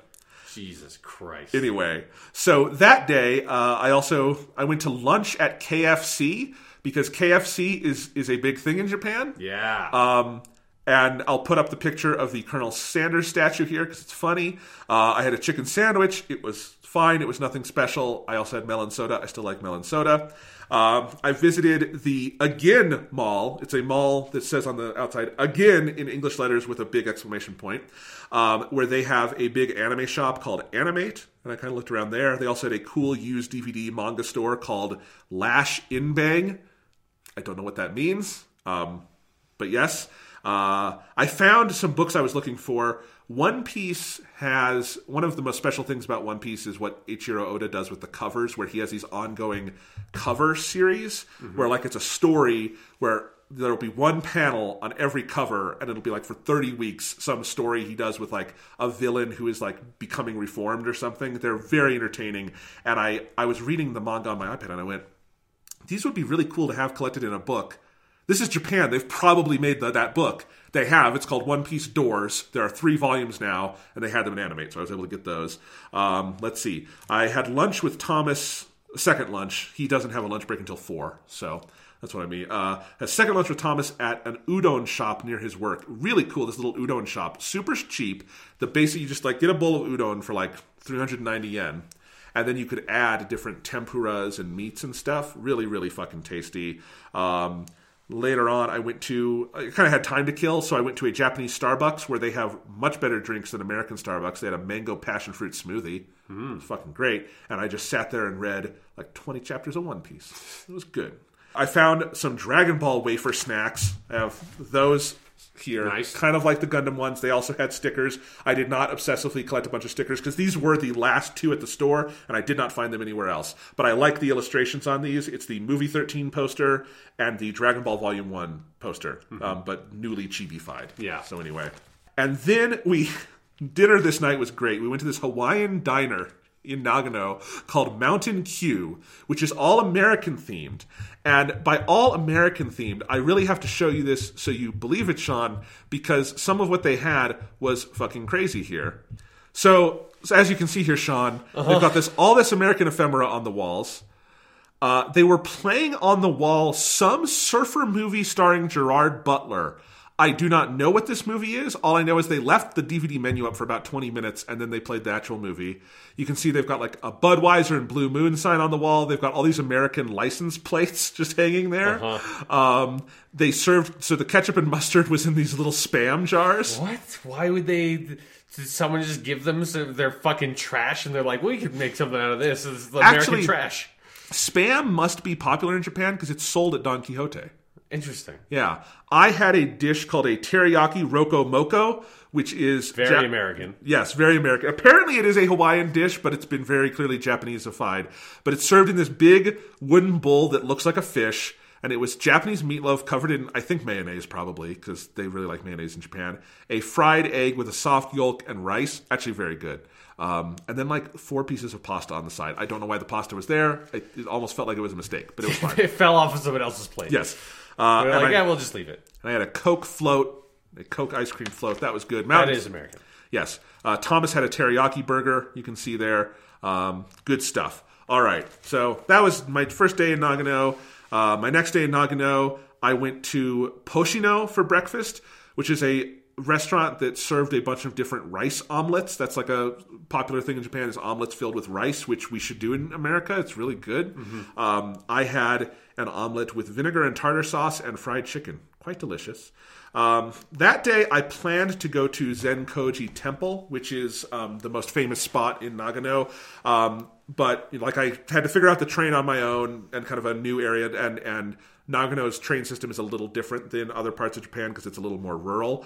Um, and by the time when I left Nagano or the Nagano station, it was sunny outside, and when I got to Zenkoji station, it was very rainy. So I decided not to go to Zenkoji because it's a bit of a walk. It's like a kilometer from the station.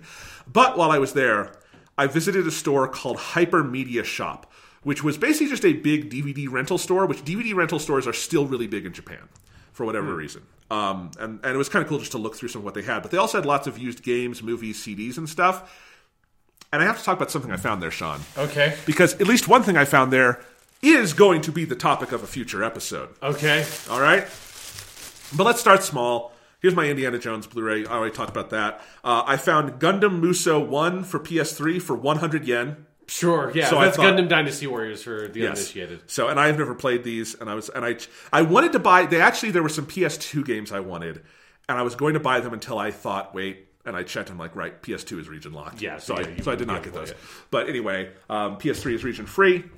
But most importantly, Sean, I found the entire Lord of the Rings trilogy in Japanese. Yeah. Okay.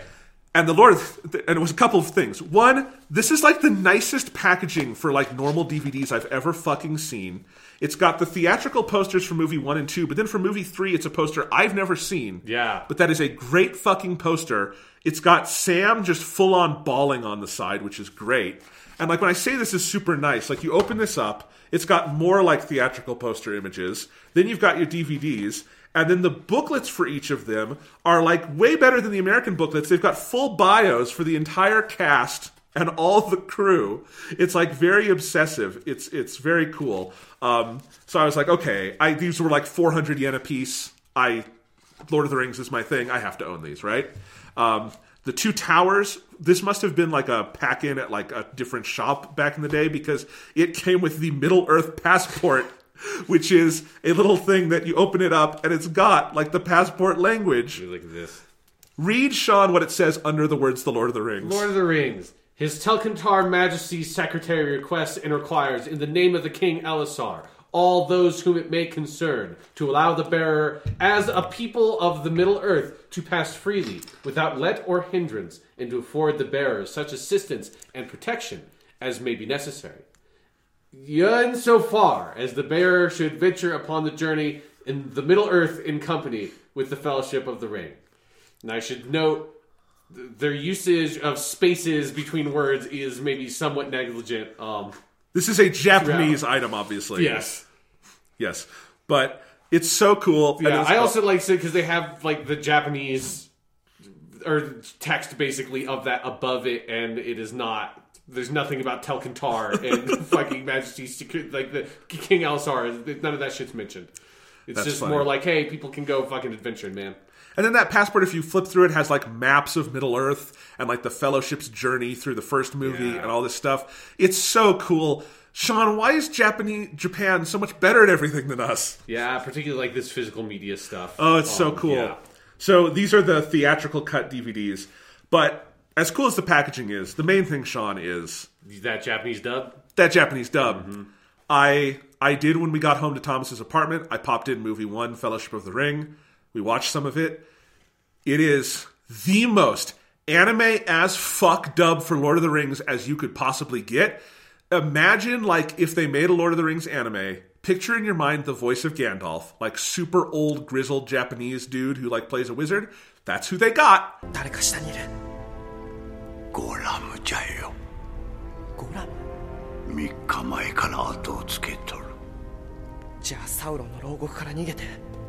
あサウロンの牢獄から逃げてあるいは放たれたか It's amazing. Gandalf's every fucking utterance in the Japanese dub is amazing.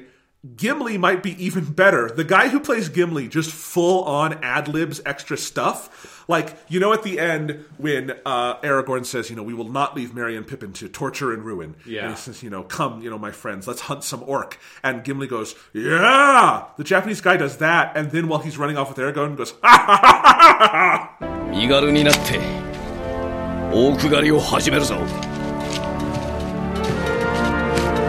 Oh shit! and it's so good. And Sean, we will 100% be watching these and doing a podcast Oh, yeah, on them. I have to watch these. It's amazing. It's just like like Frodo is 100% an anime boy. みんな無事だといいけどストライダーがついてますきっともう会えないだろうないいえまた会えますよいつか He He is your typical shonen. He sounds like he could be a Gundam protagonist.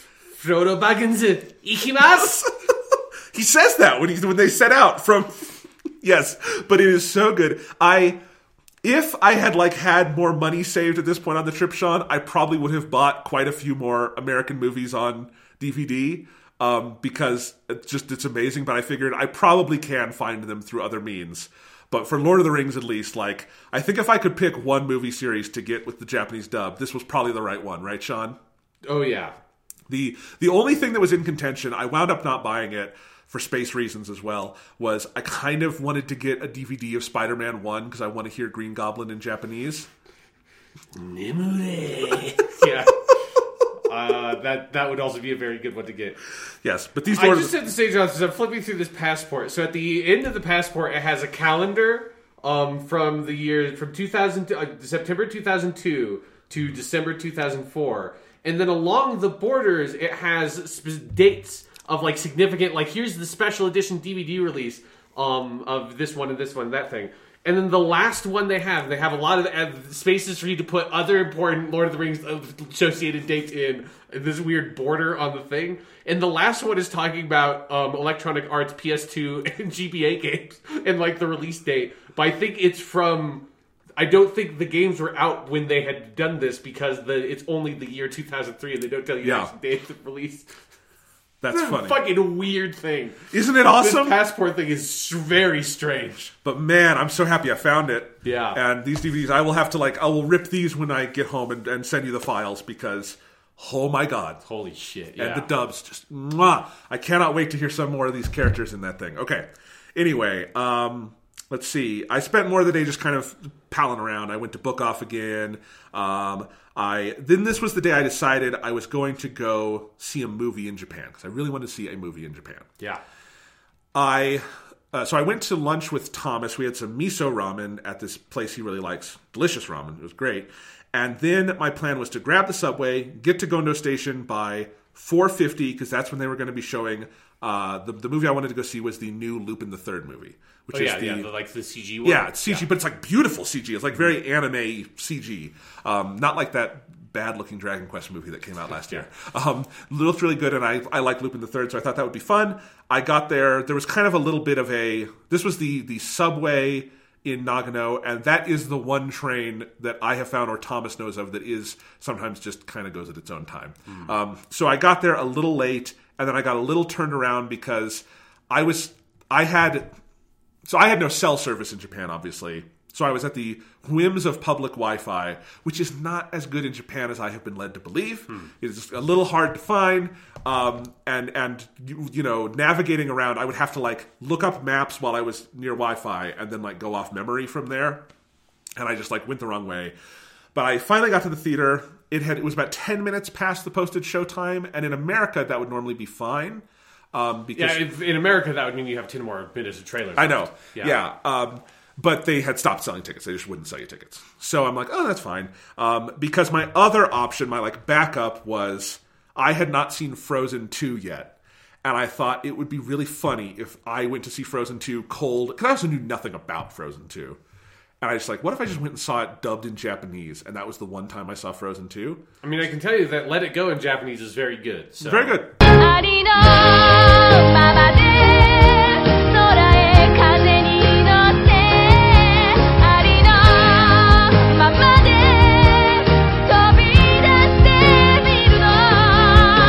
Yeah. And all the songs in Frozen 2 very good in Japanese.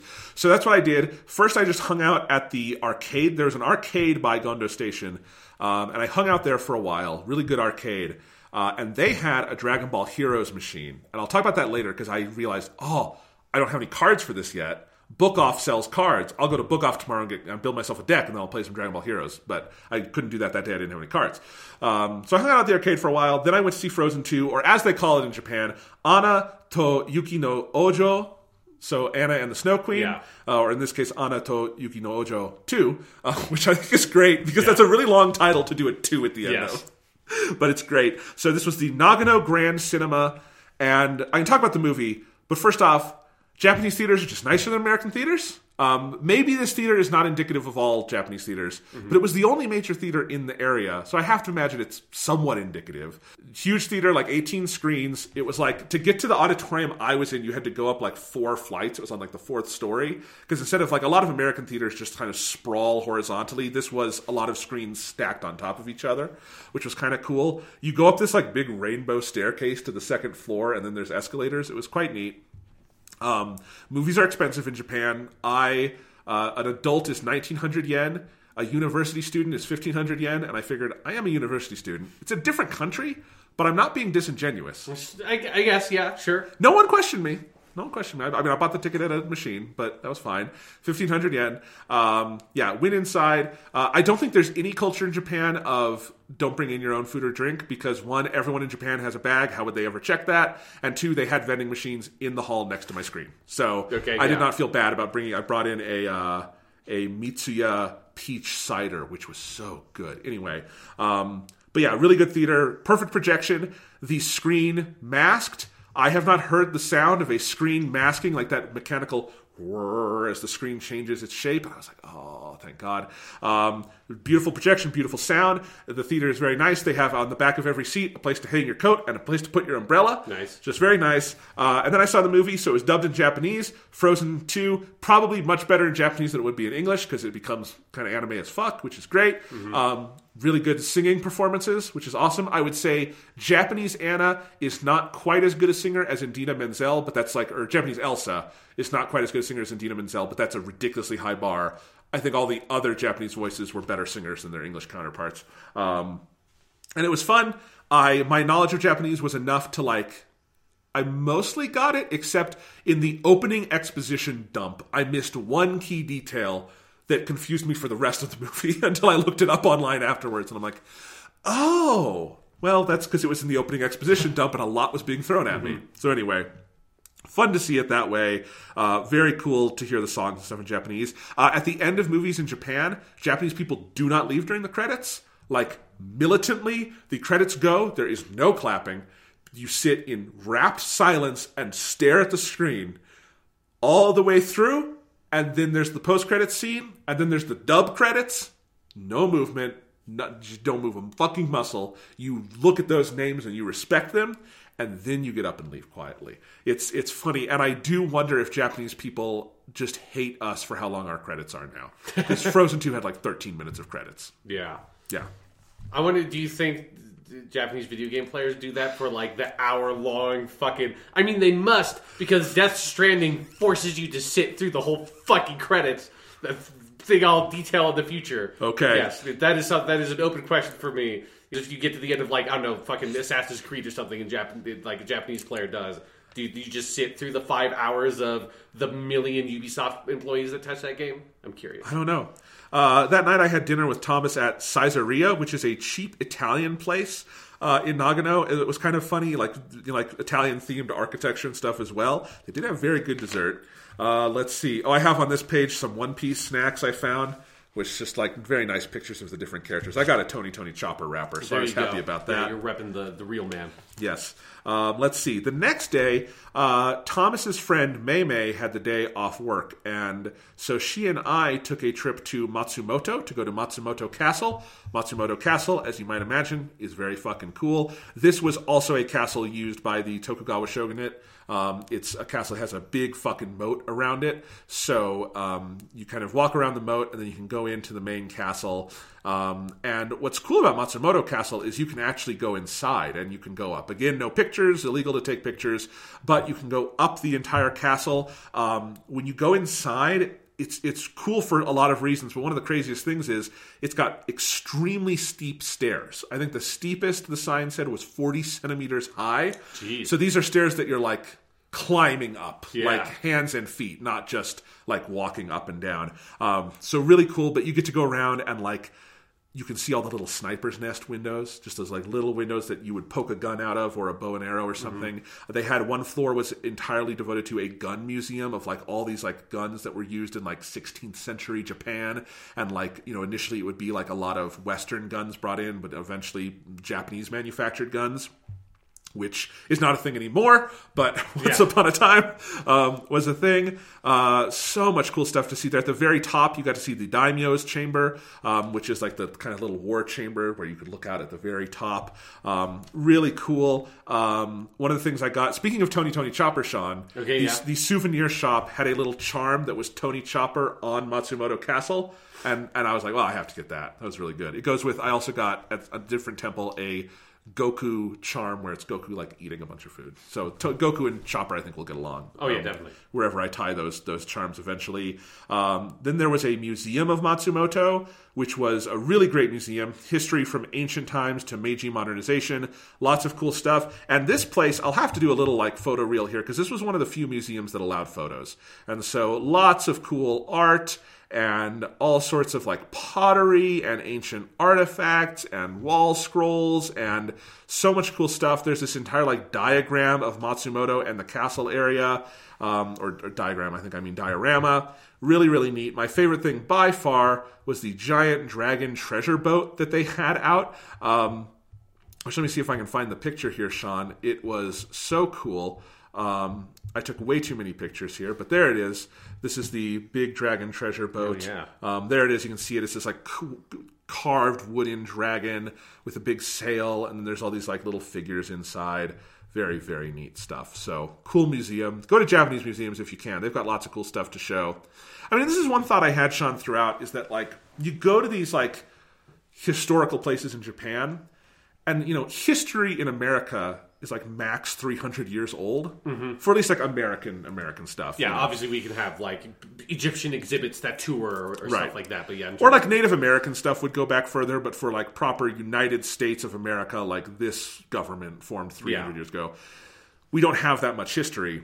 You know, in Japan, I was routinely walking through buildings that are twice as old as my country. Mm-hmm. You know, and that's, I don't know, there's just something kind of interesting about that because I think most citizens of the world live in countries that have that kind of deep history. Yes. Um, ob- obviously, because most citizens of the world are Chinese or Indian. So that's very yeah, true. and, and most citizens of the world are in countries that were formed because people lived there Right. for hundreds and hundreds Right. and hundreds of years, Yeah. as opposed to our culture and civilization that formed because we invaded and took over this whole other place on the side of another ocean. Right. And so, as an American, you know, this is probably not a very profound observation to a lot of our friends from, you know, Europe or something, but like in Japan, it's just it's an interesting sensation to be somewhere mm-hmm. where like the history is really deep. There's so much of it. The country itself is very proud of it and and preserving it because it is a tie to a depth of history that is obviously very important to them. Like like if you have a country that's a thousand years old, it has to be right. So it's very fascinating to me, um, and that's why I loved all these museums I got to go to. You know, um, let's see, we had a we had lunch at this sort of small. When I say small, like one tiny little room, mother daughter working together in the kitchen where I had some curry rice. That was good. That night in Nagano, we had another meetup. This was where this was where we met up with these these students who I told the whole thing about Thomas, you know, Ichiban Sekai Yeah. in Persona. Um, and let's see, we went to an izakaya. Um, very tasty food there. I had three whole alcoholic beverages, which is more than I've ever had in my life at one night. I had a Coke highball, which was good. But I also had, and I, I didn't fully get the name of it, so I don't even fully know what it was, but it was some kind of alcoholic kiwi beverage. Hmm. So, ki- like the fruit, the kiwi, not, I'm not saying like it was a New Zealand beverage. no. The fruit kiwi in it, and it was like very fruity, very alcoholic. Like it was a strong alcoholic taste, but it was like one of the best things I've ever tasted. And then you, they had kiwis in it that you like eat at the end, and they were like, you know, saturated in the alcohol and juice and everything. And then a sparkling sake, which was quite good. It was like sake champagne but I, I don't know how else to describe it. I don't like champagne, but I liked this a lot. Um, and I had a sake too at one point. I, and I liked when I've had alcohol and I've had tried sake. Sake is something I do kind of like because it's kind of interesting flavor.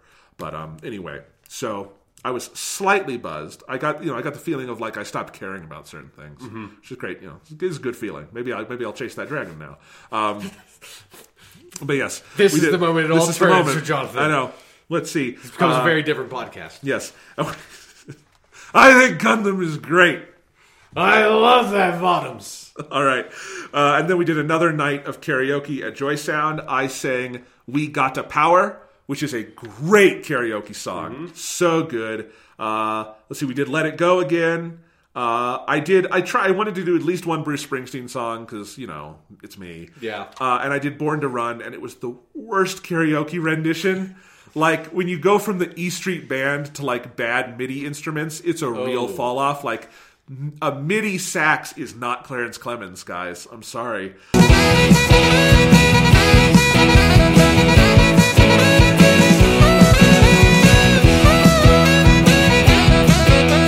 Um, I did "Beyond the Time." Yes. Yes, you have to. Like, right? Yes. And here, uh, our friend Takahiro, who is the one I was talking to earlier about Thomas's Persona music. Yep. He and I did Stand Up to the Victory together. Stand Up to the Victory. Stand Up to the Victory is a great karaoke song. Here's about 17 seconds of me doing it. Stand up to the victory. So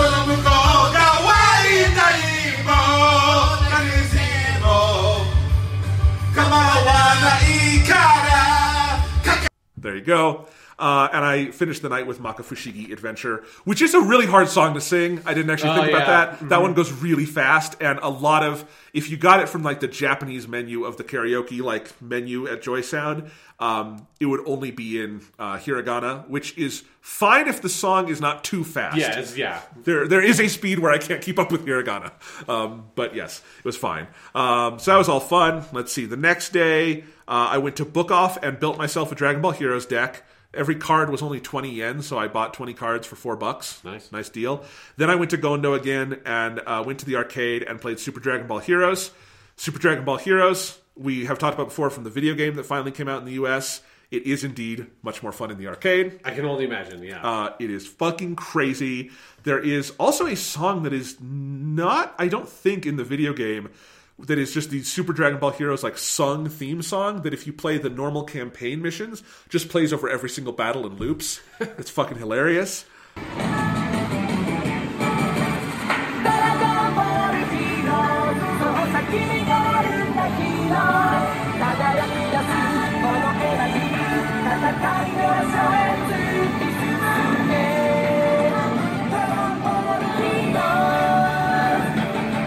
But I, I wound up playing a lot of the universe missions because those are more challenging and more fun, and I got to do all the fucking crazy shit you do with the cards. Um, I didn't realize this, but every round, so Dragon Ball Heroes actually is a really cost effective way to have fun at the arcade because every play is 100 yen, but a play of Dragon Ball Heroes can last like 10 minutes for a match. Um, whereas, like, you know, you go try to win those Dragon Quest headphones, you're going to spend a thousand yen in two minutes. Yeah. So anyway, I didn't even spend a lot of money, but I had a lot of fun with it. And every time you play, they give you a new card, which is cool. So like, you might have your deck like I'm probably going to use these seven, but then it might give you like I got at least one rare like really good card, and it was a lot of fun to use. I also played some Mario Kart GP as Miss Pac-Man because Mario Kart Grand Prix has Pac-Man characters in it for whatever reason, uh, and I I failed to win Dragon Quest headphones. Let's see, Thomas and I went to lunch at a Chinese restaurant. I had a really good fried rice dish with egg and meat. Uh, let's see, and then I just did some. I read some One Piece. Met Thomas's coworkers at Aeon. We went to Mountain Q again for dinner. I had a deer steak burger because I'm like, because they said in giant letters on the menu, recommended deer steak burger, and I'm like, when in Rome or when in Japan, Japanese Hawaii, yeah. have the deer steak burger. I don't really know how that's Hawaiian. Do they have deer in Hawaii? I probably, I mean, they probably have some. I don't think they could have that many, right? Yeah. Anyway, here are some more Dragon Ball snacks More I Dragon found. Ball, yeah. This is like those One Piece snacks. It's like chocolate with these wrappers. The best one here, Sean. Look at that Saibaman wrapper. Yeah. Yamcha on the. Oh, I didn't even notice the Yeah. little dead Yamcha. You can't notice the little dead Yamcha when this is wrapped around the chocolate because it's under like the seal. You have to unwrap it and then see Yamcha and then see the, the Saibaman going. It's like, yeah. and then the Saibaman is going, Yeah. so Oh, good. Yamcha, you suck.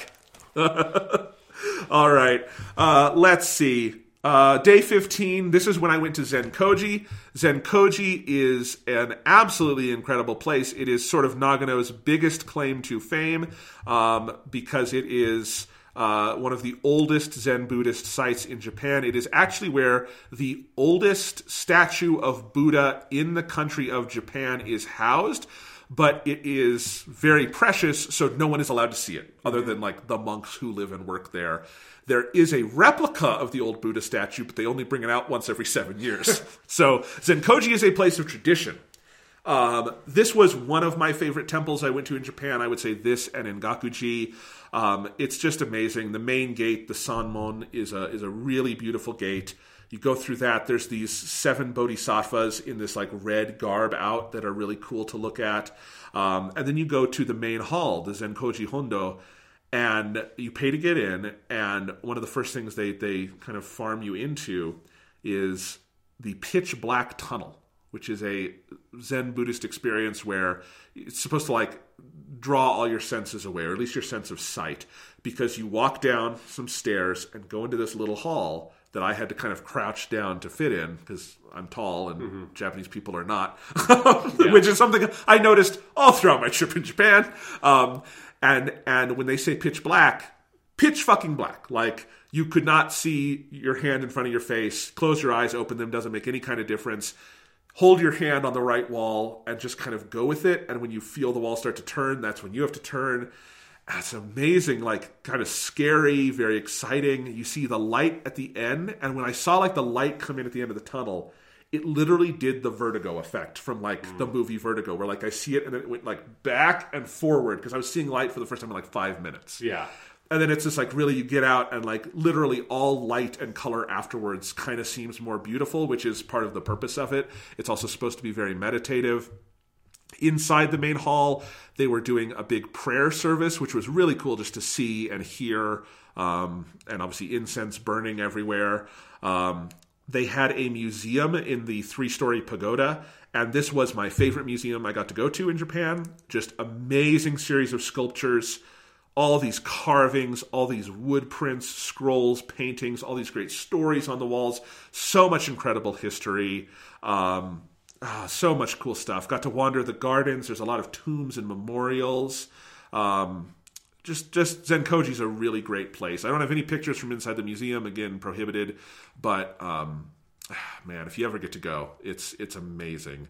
Um, like I said, kind of Nagano's biggest claim to fame is this particular place. Um, there was also a kind of shopping district near it. This is where I bought my Maneki Neko, if you might also Okay. know it as the grinning cat or the, The beckoning cat. The beckoning cat. I knew I had to have a Maneki Neko. Yeah. Um, I got I found one that was like a good, like not too big, not too small, eighteen hundred yen, just right. Uh, the lady wrapped it up very nicely and put it in a nice box. So I have not opened it back in America yet because I'm going to be on another plane tomorrow. But I I think it is in good shape. My my nice little Maneki Neko. Um, yeah, then went back to to Nagano, kind of getting ready to uh, leave because I or started packing up because I was going to be leaving in a couple of days. I took Thomas to the arcade that evening to show him Dragon Ball Heroes and some other stuff. Um, Thomas did not like it because he has no idea how to play that game, and when it's all completely in Japanese, I can try to explain it, but there's a lot going on.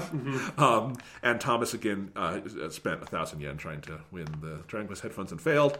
They also had Dragon Ball Zenkai Battle which is the arcade fighter that has never come to any kind of home console, Yeah. even though it runs on PS3 hardware. So, like, for a long time, everyone was predicting it would get a PS3 release. Never did. Seems pretty cool. It's a 3D world fighter, which is a pretty rare thing for an arcade, I feel like. Um, it's pretty neat, very nice graphics. Didn't get a great sense of how it plays because I didn't want to like spend endless yen playing it, but it was cool to, to have that experience.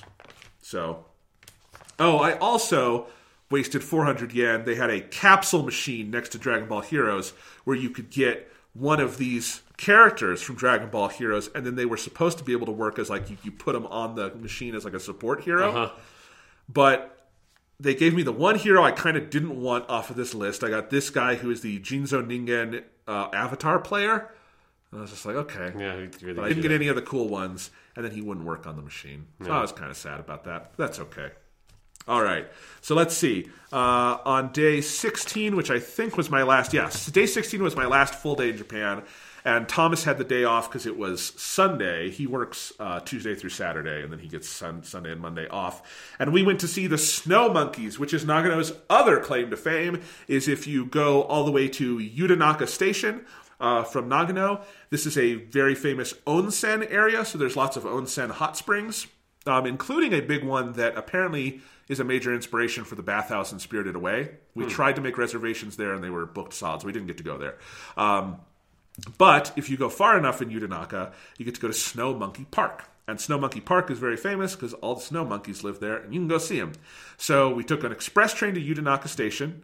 We took a bus there to Snow Monkey Park. Then from there, you have a two kilometer walk through the snowy mountains to the monkey enclosure. Really beautiful walk, like literally on a mountain. Very, very cool.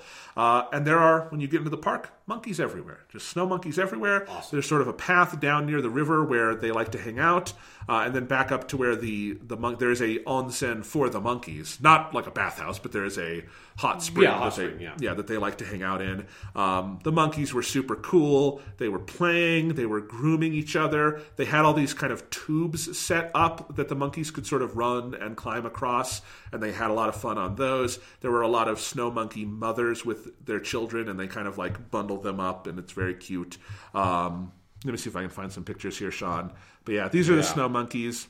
Like I said, they were everywhere, and you know, very they were kind of they were good around humans other than that i could tell sometimes some of the monkeys particularly i feel like older males were just kind of annoyed like like come on i'm just trying to like groom this dude like like Uh-huh. quit taking pictures you know or whatever Weird pervs. yeah but I, I got a lot of good video got a lot of good pictures the monkeys were very very cute um we did see one pair of monkeys fucking at one point you know There you go. It's not a proper trip to the Snow Monkey Park if you don't see some monkey fucking. exactly let's let's should put that on the brochure sean Yeah. guaranteed to see some monkey fucking. Yeah, but uh, it was really cool and like it is like you you have to go away, so it, like feels authentically isolated. Um, you know, any kind of thing like this is going to feel a little exploitative towards the animals, but because they are truly in their natural habitat and you have to go to them, they don't come to you. Uh, they don't make them come out every day. It explicitly says on the ticket if the snow monkeys you know don't come out, we're not refunding you. It's like you know the monkeys choose. Yeah. Um, and you know, so I mostly feel good about that. Uh, they are the one thing they are like very militant about is do not get any fucking food out because those monkeys will take your food. Thomas told me he's heard stories like even on like that two kilometer walk to the park. If you just take out any kind of food, a monkey will come along and take it out of your hand. Like that's guaranteed. The monkeys, that's that's what they do. They look for food, you know, uh, and they fuck. So yes, um, got a few little gifts in the monkey souvenir shop, including a sticker for the back of my notebook, which is just a big Snow Monkey Park kind of medallion sticker. Um, yeah, but snow monkeys, man, that was fucking cool. One of the coolest things we did. Everyone loves monkeys. I certainly love monkeys. Yep. Uh, we went to dinner at a soba place near Don Quijote, had some cold soba and pork katsudon. And then Thomas and I, just alone, went to karaoke at Joy Sound just so we could do all the other karaoke songs we wanted to. Um, that maybe we felt like we're Yeah, too you don't want to for- do it in front of people that, for you, certainly like have only known for a few days. So here's my list of anime songs I did my last night. Okay, yeah. Zeta Transcending Time from Gundam. Uh, Eternal Wind from Gundam. Yep. Uh, from the Aqueous Star with Love from Zeta Gundam. I basically, this was the part where I was figuring out how to type in kanji all the names of the artists in there. Uh-huh. Which, luckily, some of these are like Moriguchi is easy. Yeah. Daisuke Inoue, uh, Daisuke is easy at least. Because I did Daisuke Inoue and I sang Encounters from movie three, Soldiers of Sorrow from movie two, and Alone in the Wind from movie two. Uh, Soldiers of Sorrow is a fucking sh- awesome Yeah. karaoke song. Encounters is pretty damn good too. Um, because it's got like an echo part that you can get the other person to do. Let's see. I did uh, Kimi no Kioku from Persona 3. Thomas and I did a duet on Key Plus Words from the Persona 4 anime, which is the two singers from Persona 3 and 4 trading off. Uh, Thomas did all of the Persona 3, 4, and 5 openings. Um, I was scrolling through Beatles music looking for I've Got a Feeling, which turned out to be a very bad karaoke version. But while I was going through that, they inexplicably had a karaoke version of Her Majesty, the 17 second song at the end of Abbey Road. That was pretty fun. Um, and then I finished the night with We Were Angels from Dragon Ball Z, which is the best Dragon Ball Z closing song. Oh yes, yeah. And then Romantiku Ageruyo, which is just the best anime closing song. Yeah. Yeah. Um, and that was a great way to finish it. And I do have some video of that as well, because the animation for the Romantiku Ageruyo video, which was not Dragon Ball related in the slightest, Romantic to Agerio, romantic to Agerio.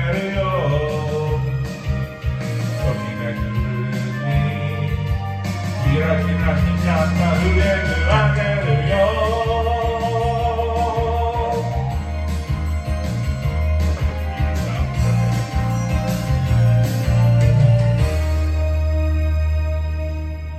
was fucking amazing. I mean, I feel like I would kind of want them to just play the ending animation from Dragon Yeah. Ball with like Bulma looking out the windows. Oh, that's so good. yeah.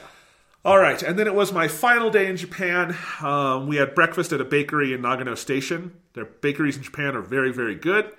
Uh, kind of did some final packing. Um, went off to the station.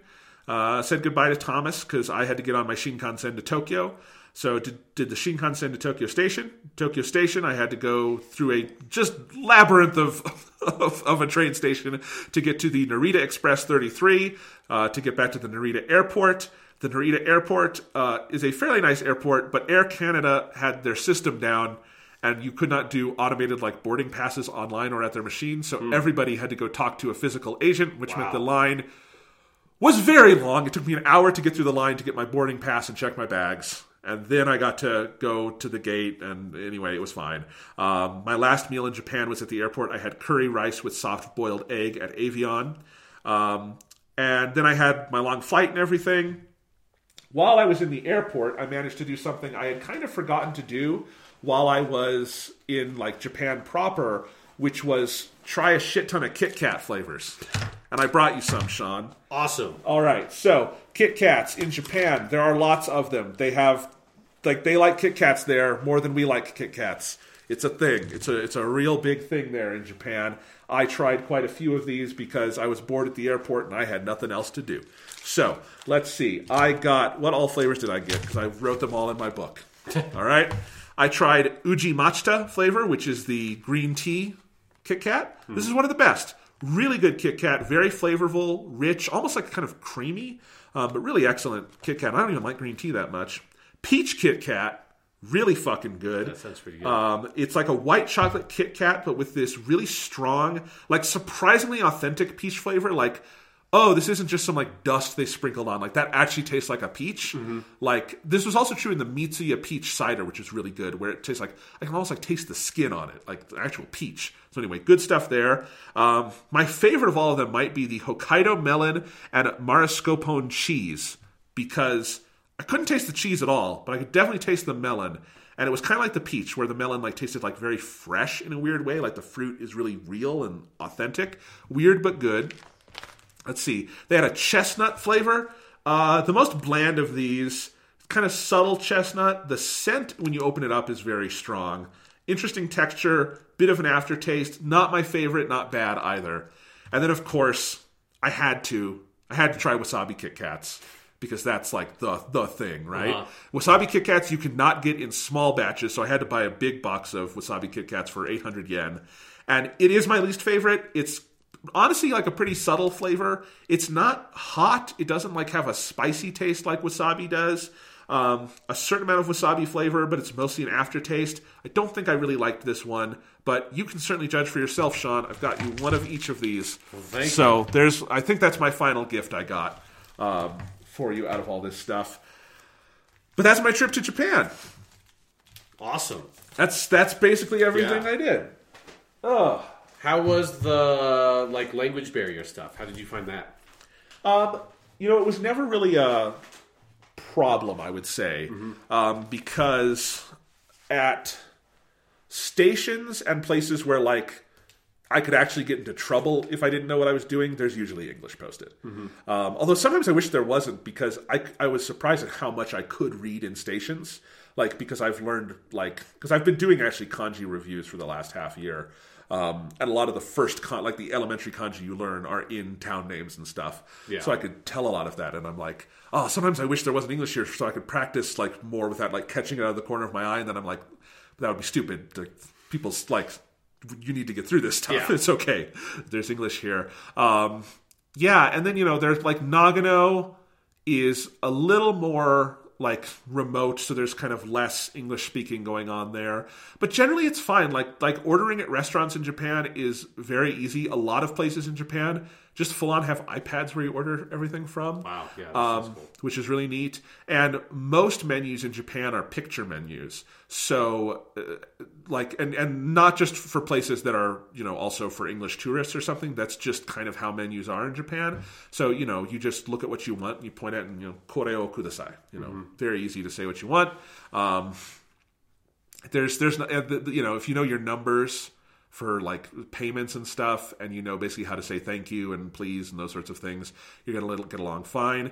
But in terms of the language barrier i'll say one thing I, I realized is that literally any amount of japanese knowledge impresses japanese people. Mm-hmm. Literally any amount.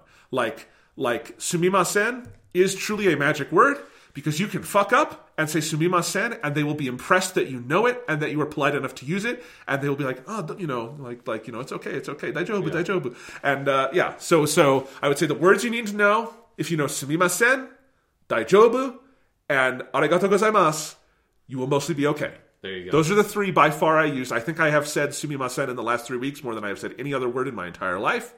Um, but yes, if you know those, you're good. Uh, if you know your, I would say the biggest thing because I, I just I have known Japanese numbers for so long, it's like I don't even have to think about it really. Yeah.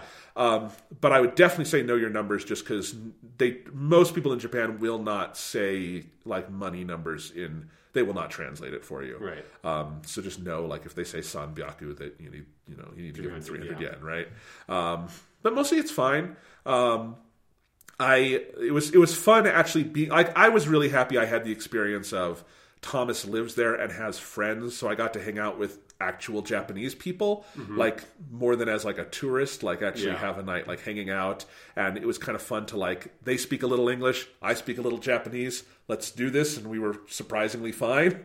Um, their English was generally better than mine because these were students at an actual English school, Right. um, you know. But you know, it was really cool, and and I, you know, I always at every turn like wished I knew more.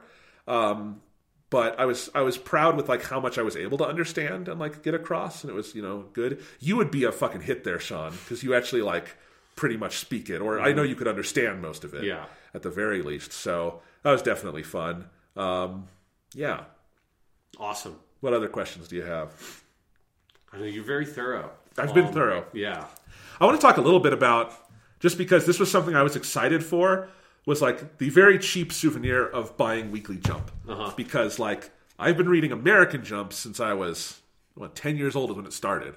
Um, so I was like, oh, what is Weekly Jump like? Weekly Jump actually had some surprises for me. I didn't realize Weekly Jump is on super shitty paper. Uh-huh. Like not just the normal shitty paper, because I also got a V Jump. V Jump is the monthly magazine mm-hmm. where Dragon Ball Super is published among other things. They had a cover story on Dragon Ball Z Kakarot, which is waiting for me at my apartment in Iowa. Yes, I'm getting it in like a couple of days. Yes.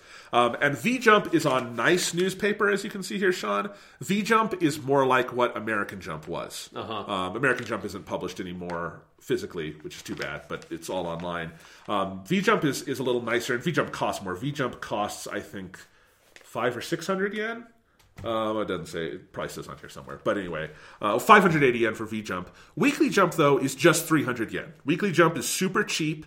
You can get Yeah, Weekly it's Jump like sub newspaper quality Yeah. paper. Yeah. and there's different color sections and the different color sections are just like we have pink recycled we have green recycled we have white um, weekly jump i knew this was arranged it's arranged the the series in it in order of popularity so like one piece is always at the front because it's fucking one piece. It wouldn't be going on still if it wasn't. Um, and so the front of the magazine generally has like the nicest paper and then it gets a little worse as you go along. But it's kind of fun to see and you realize like okay, this is how they can do it that they can publish a magazine every week with right now they are serializing 18 series and it's only 300 yen a week, you know, and there's there's just and it makes sense when you see kind of the compromises on the paper, but then of course they're going to have the tankobon and all the other fucking releases. So it's cool to look through and see. Um, I got th- I got both issues of Weekly Jump that came out while I was there.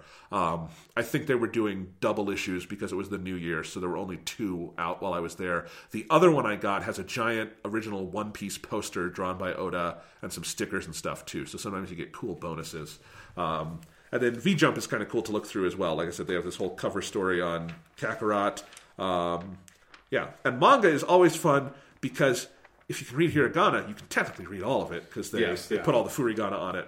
Although something I've learned as I'm learning more kanji, Sean, is that furigana is only so helpful because if Japanese was just written full on in hiragana, it actually be very confusing. It Because, would be yeah, yeah, like, yeah. because Japan has so few sounds, you need the context of the kanji to tell you. Yeah, this there's is such a huge number of homophones that without Yeah. kanji, yeah, it Yeah. would not be feasible. Yeah, but it's it's I do have to say, I like opened up to a random page and saw a massive spoiler for an anime. I've been watching. the- sorry. I'm sure the anime is never going to actually get to the point that that this. Uh, what series is that? um, it's Bokuben. It's just like Okay. a like very cliche romance anime. That I'm like, That's ah, this funny. is not that good, but I'll just watch this because it's easy. And it's like, oh, okay, this lady just totally confesses at some point, I guess, or again, it- that the show will almost certainly never get there. It's kinda funny. My Hero Academia. That's- One Piece must be in the middle of like a months long flashback narrative because the end of vol- the last half of volume 95 is a flashback and you know it's a flashback in One Piece if the page is black.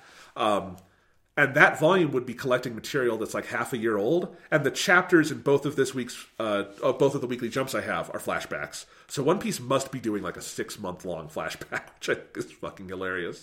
Um, you're able to do that when you've been running for 20 years i think.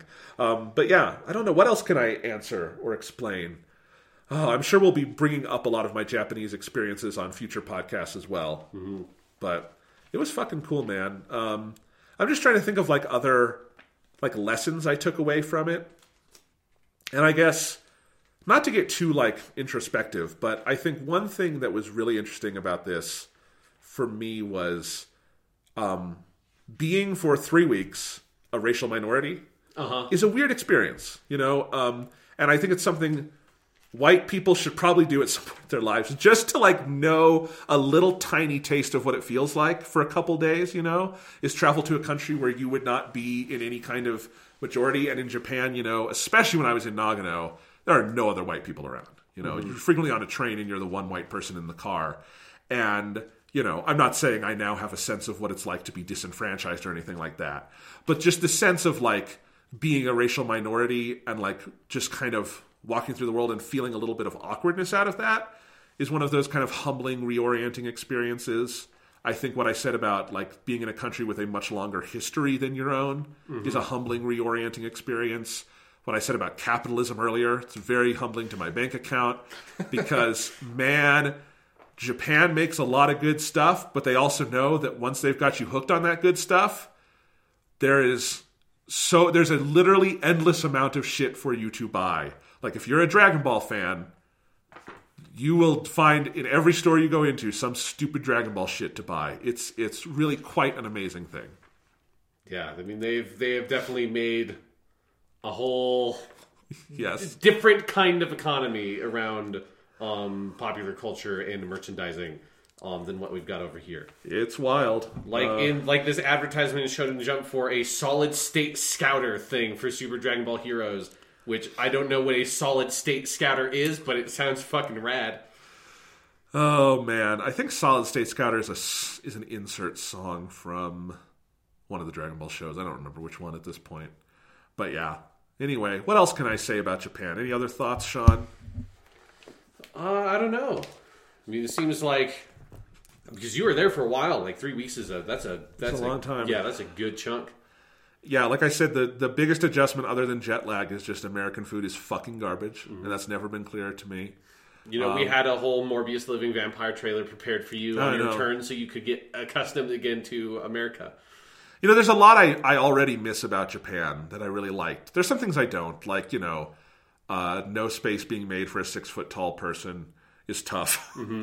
um, Japanese bathrooms are just, they're too small for me. Like, just, just full on, like, showers, like, toilet rooms, what have you. Uncomfortably small. That is the most exciting thing. I was like, I was so excited to take a shower where I could stand up, you know, um, something like that. Um, but man, you know, I I really yeah, I did. Three weeks is a long time. You do get used to it, and there was a lot. and Man, I just I know I'm to go on and on and on about the food, but you know, uh, all of the Japanese people in Nagano that Thomas knew were asking me like, "What's your favorite thing you've eaten in Japan?" And I would tell them, you know, curry. I really liked some of the ramen, but I would also tell them one of my favorite things I ate in Japan was karaage, which is fried chicken, mm-hmm. and they would all laugh at me like, "Don't you have that in America?" And I'm like, technically, we have something called fried chicken.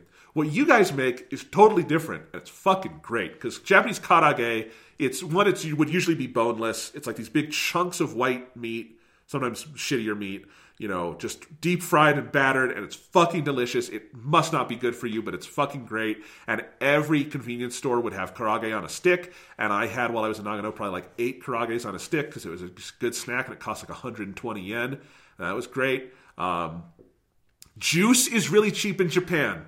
I don't know why this is important to me, but I like drinking juice, and I don't a lot because juice in America is really fucking expensive. expensive, yeah. But like in Japan, if you want to go get like a bottle of juice, hundred yen.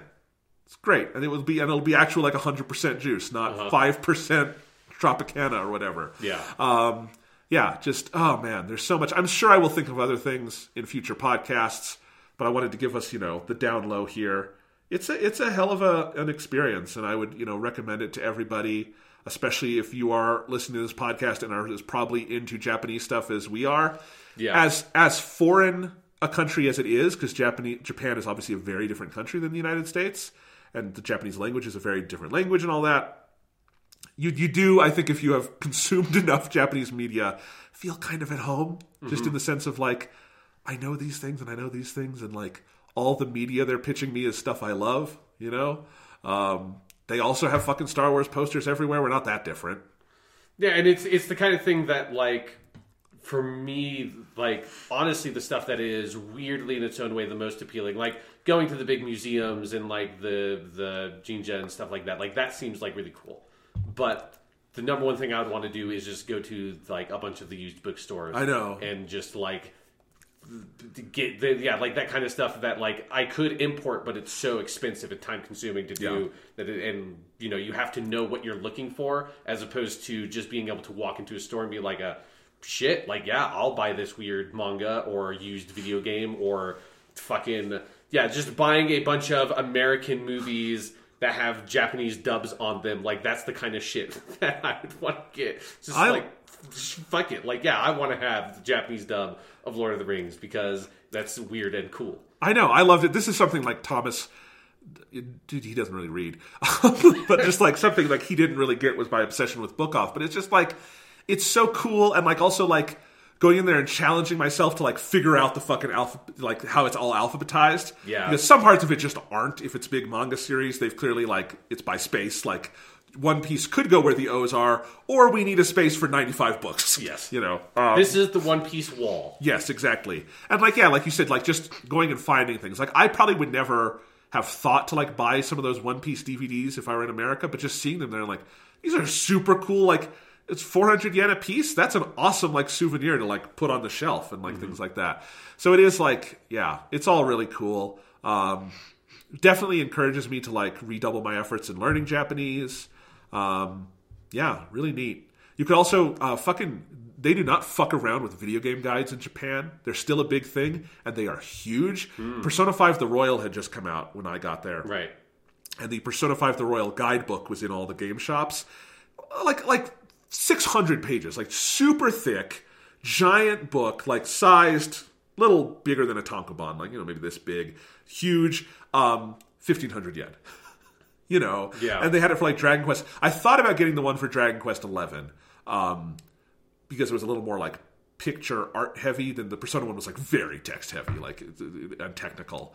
Um, but I wound up not getting any game guides in part because I wasn't sure if I could fit them in my suitcase because they're huge. Uh-huh. But yeah, man, I, I'm sure I could. I, you know, I'll, I'll come up with more observations certainly in future episodes as we just talk about stuff because it's wild. Karaoke is super fun.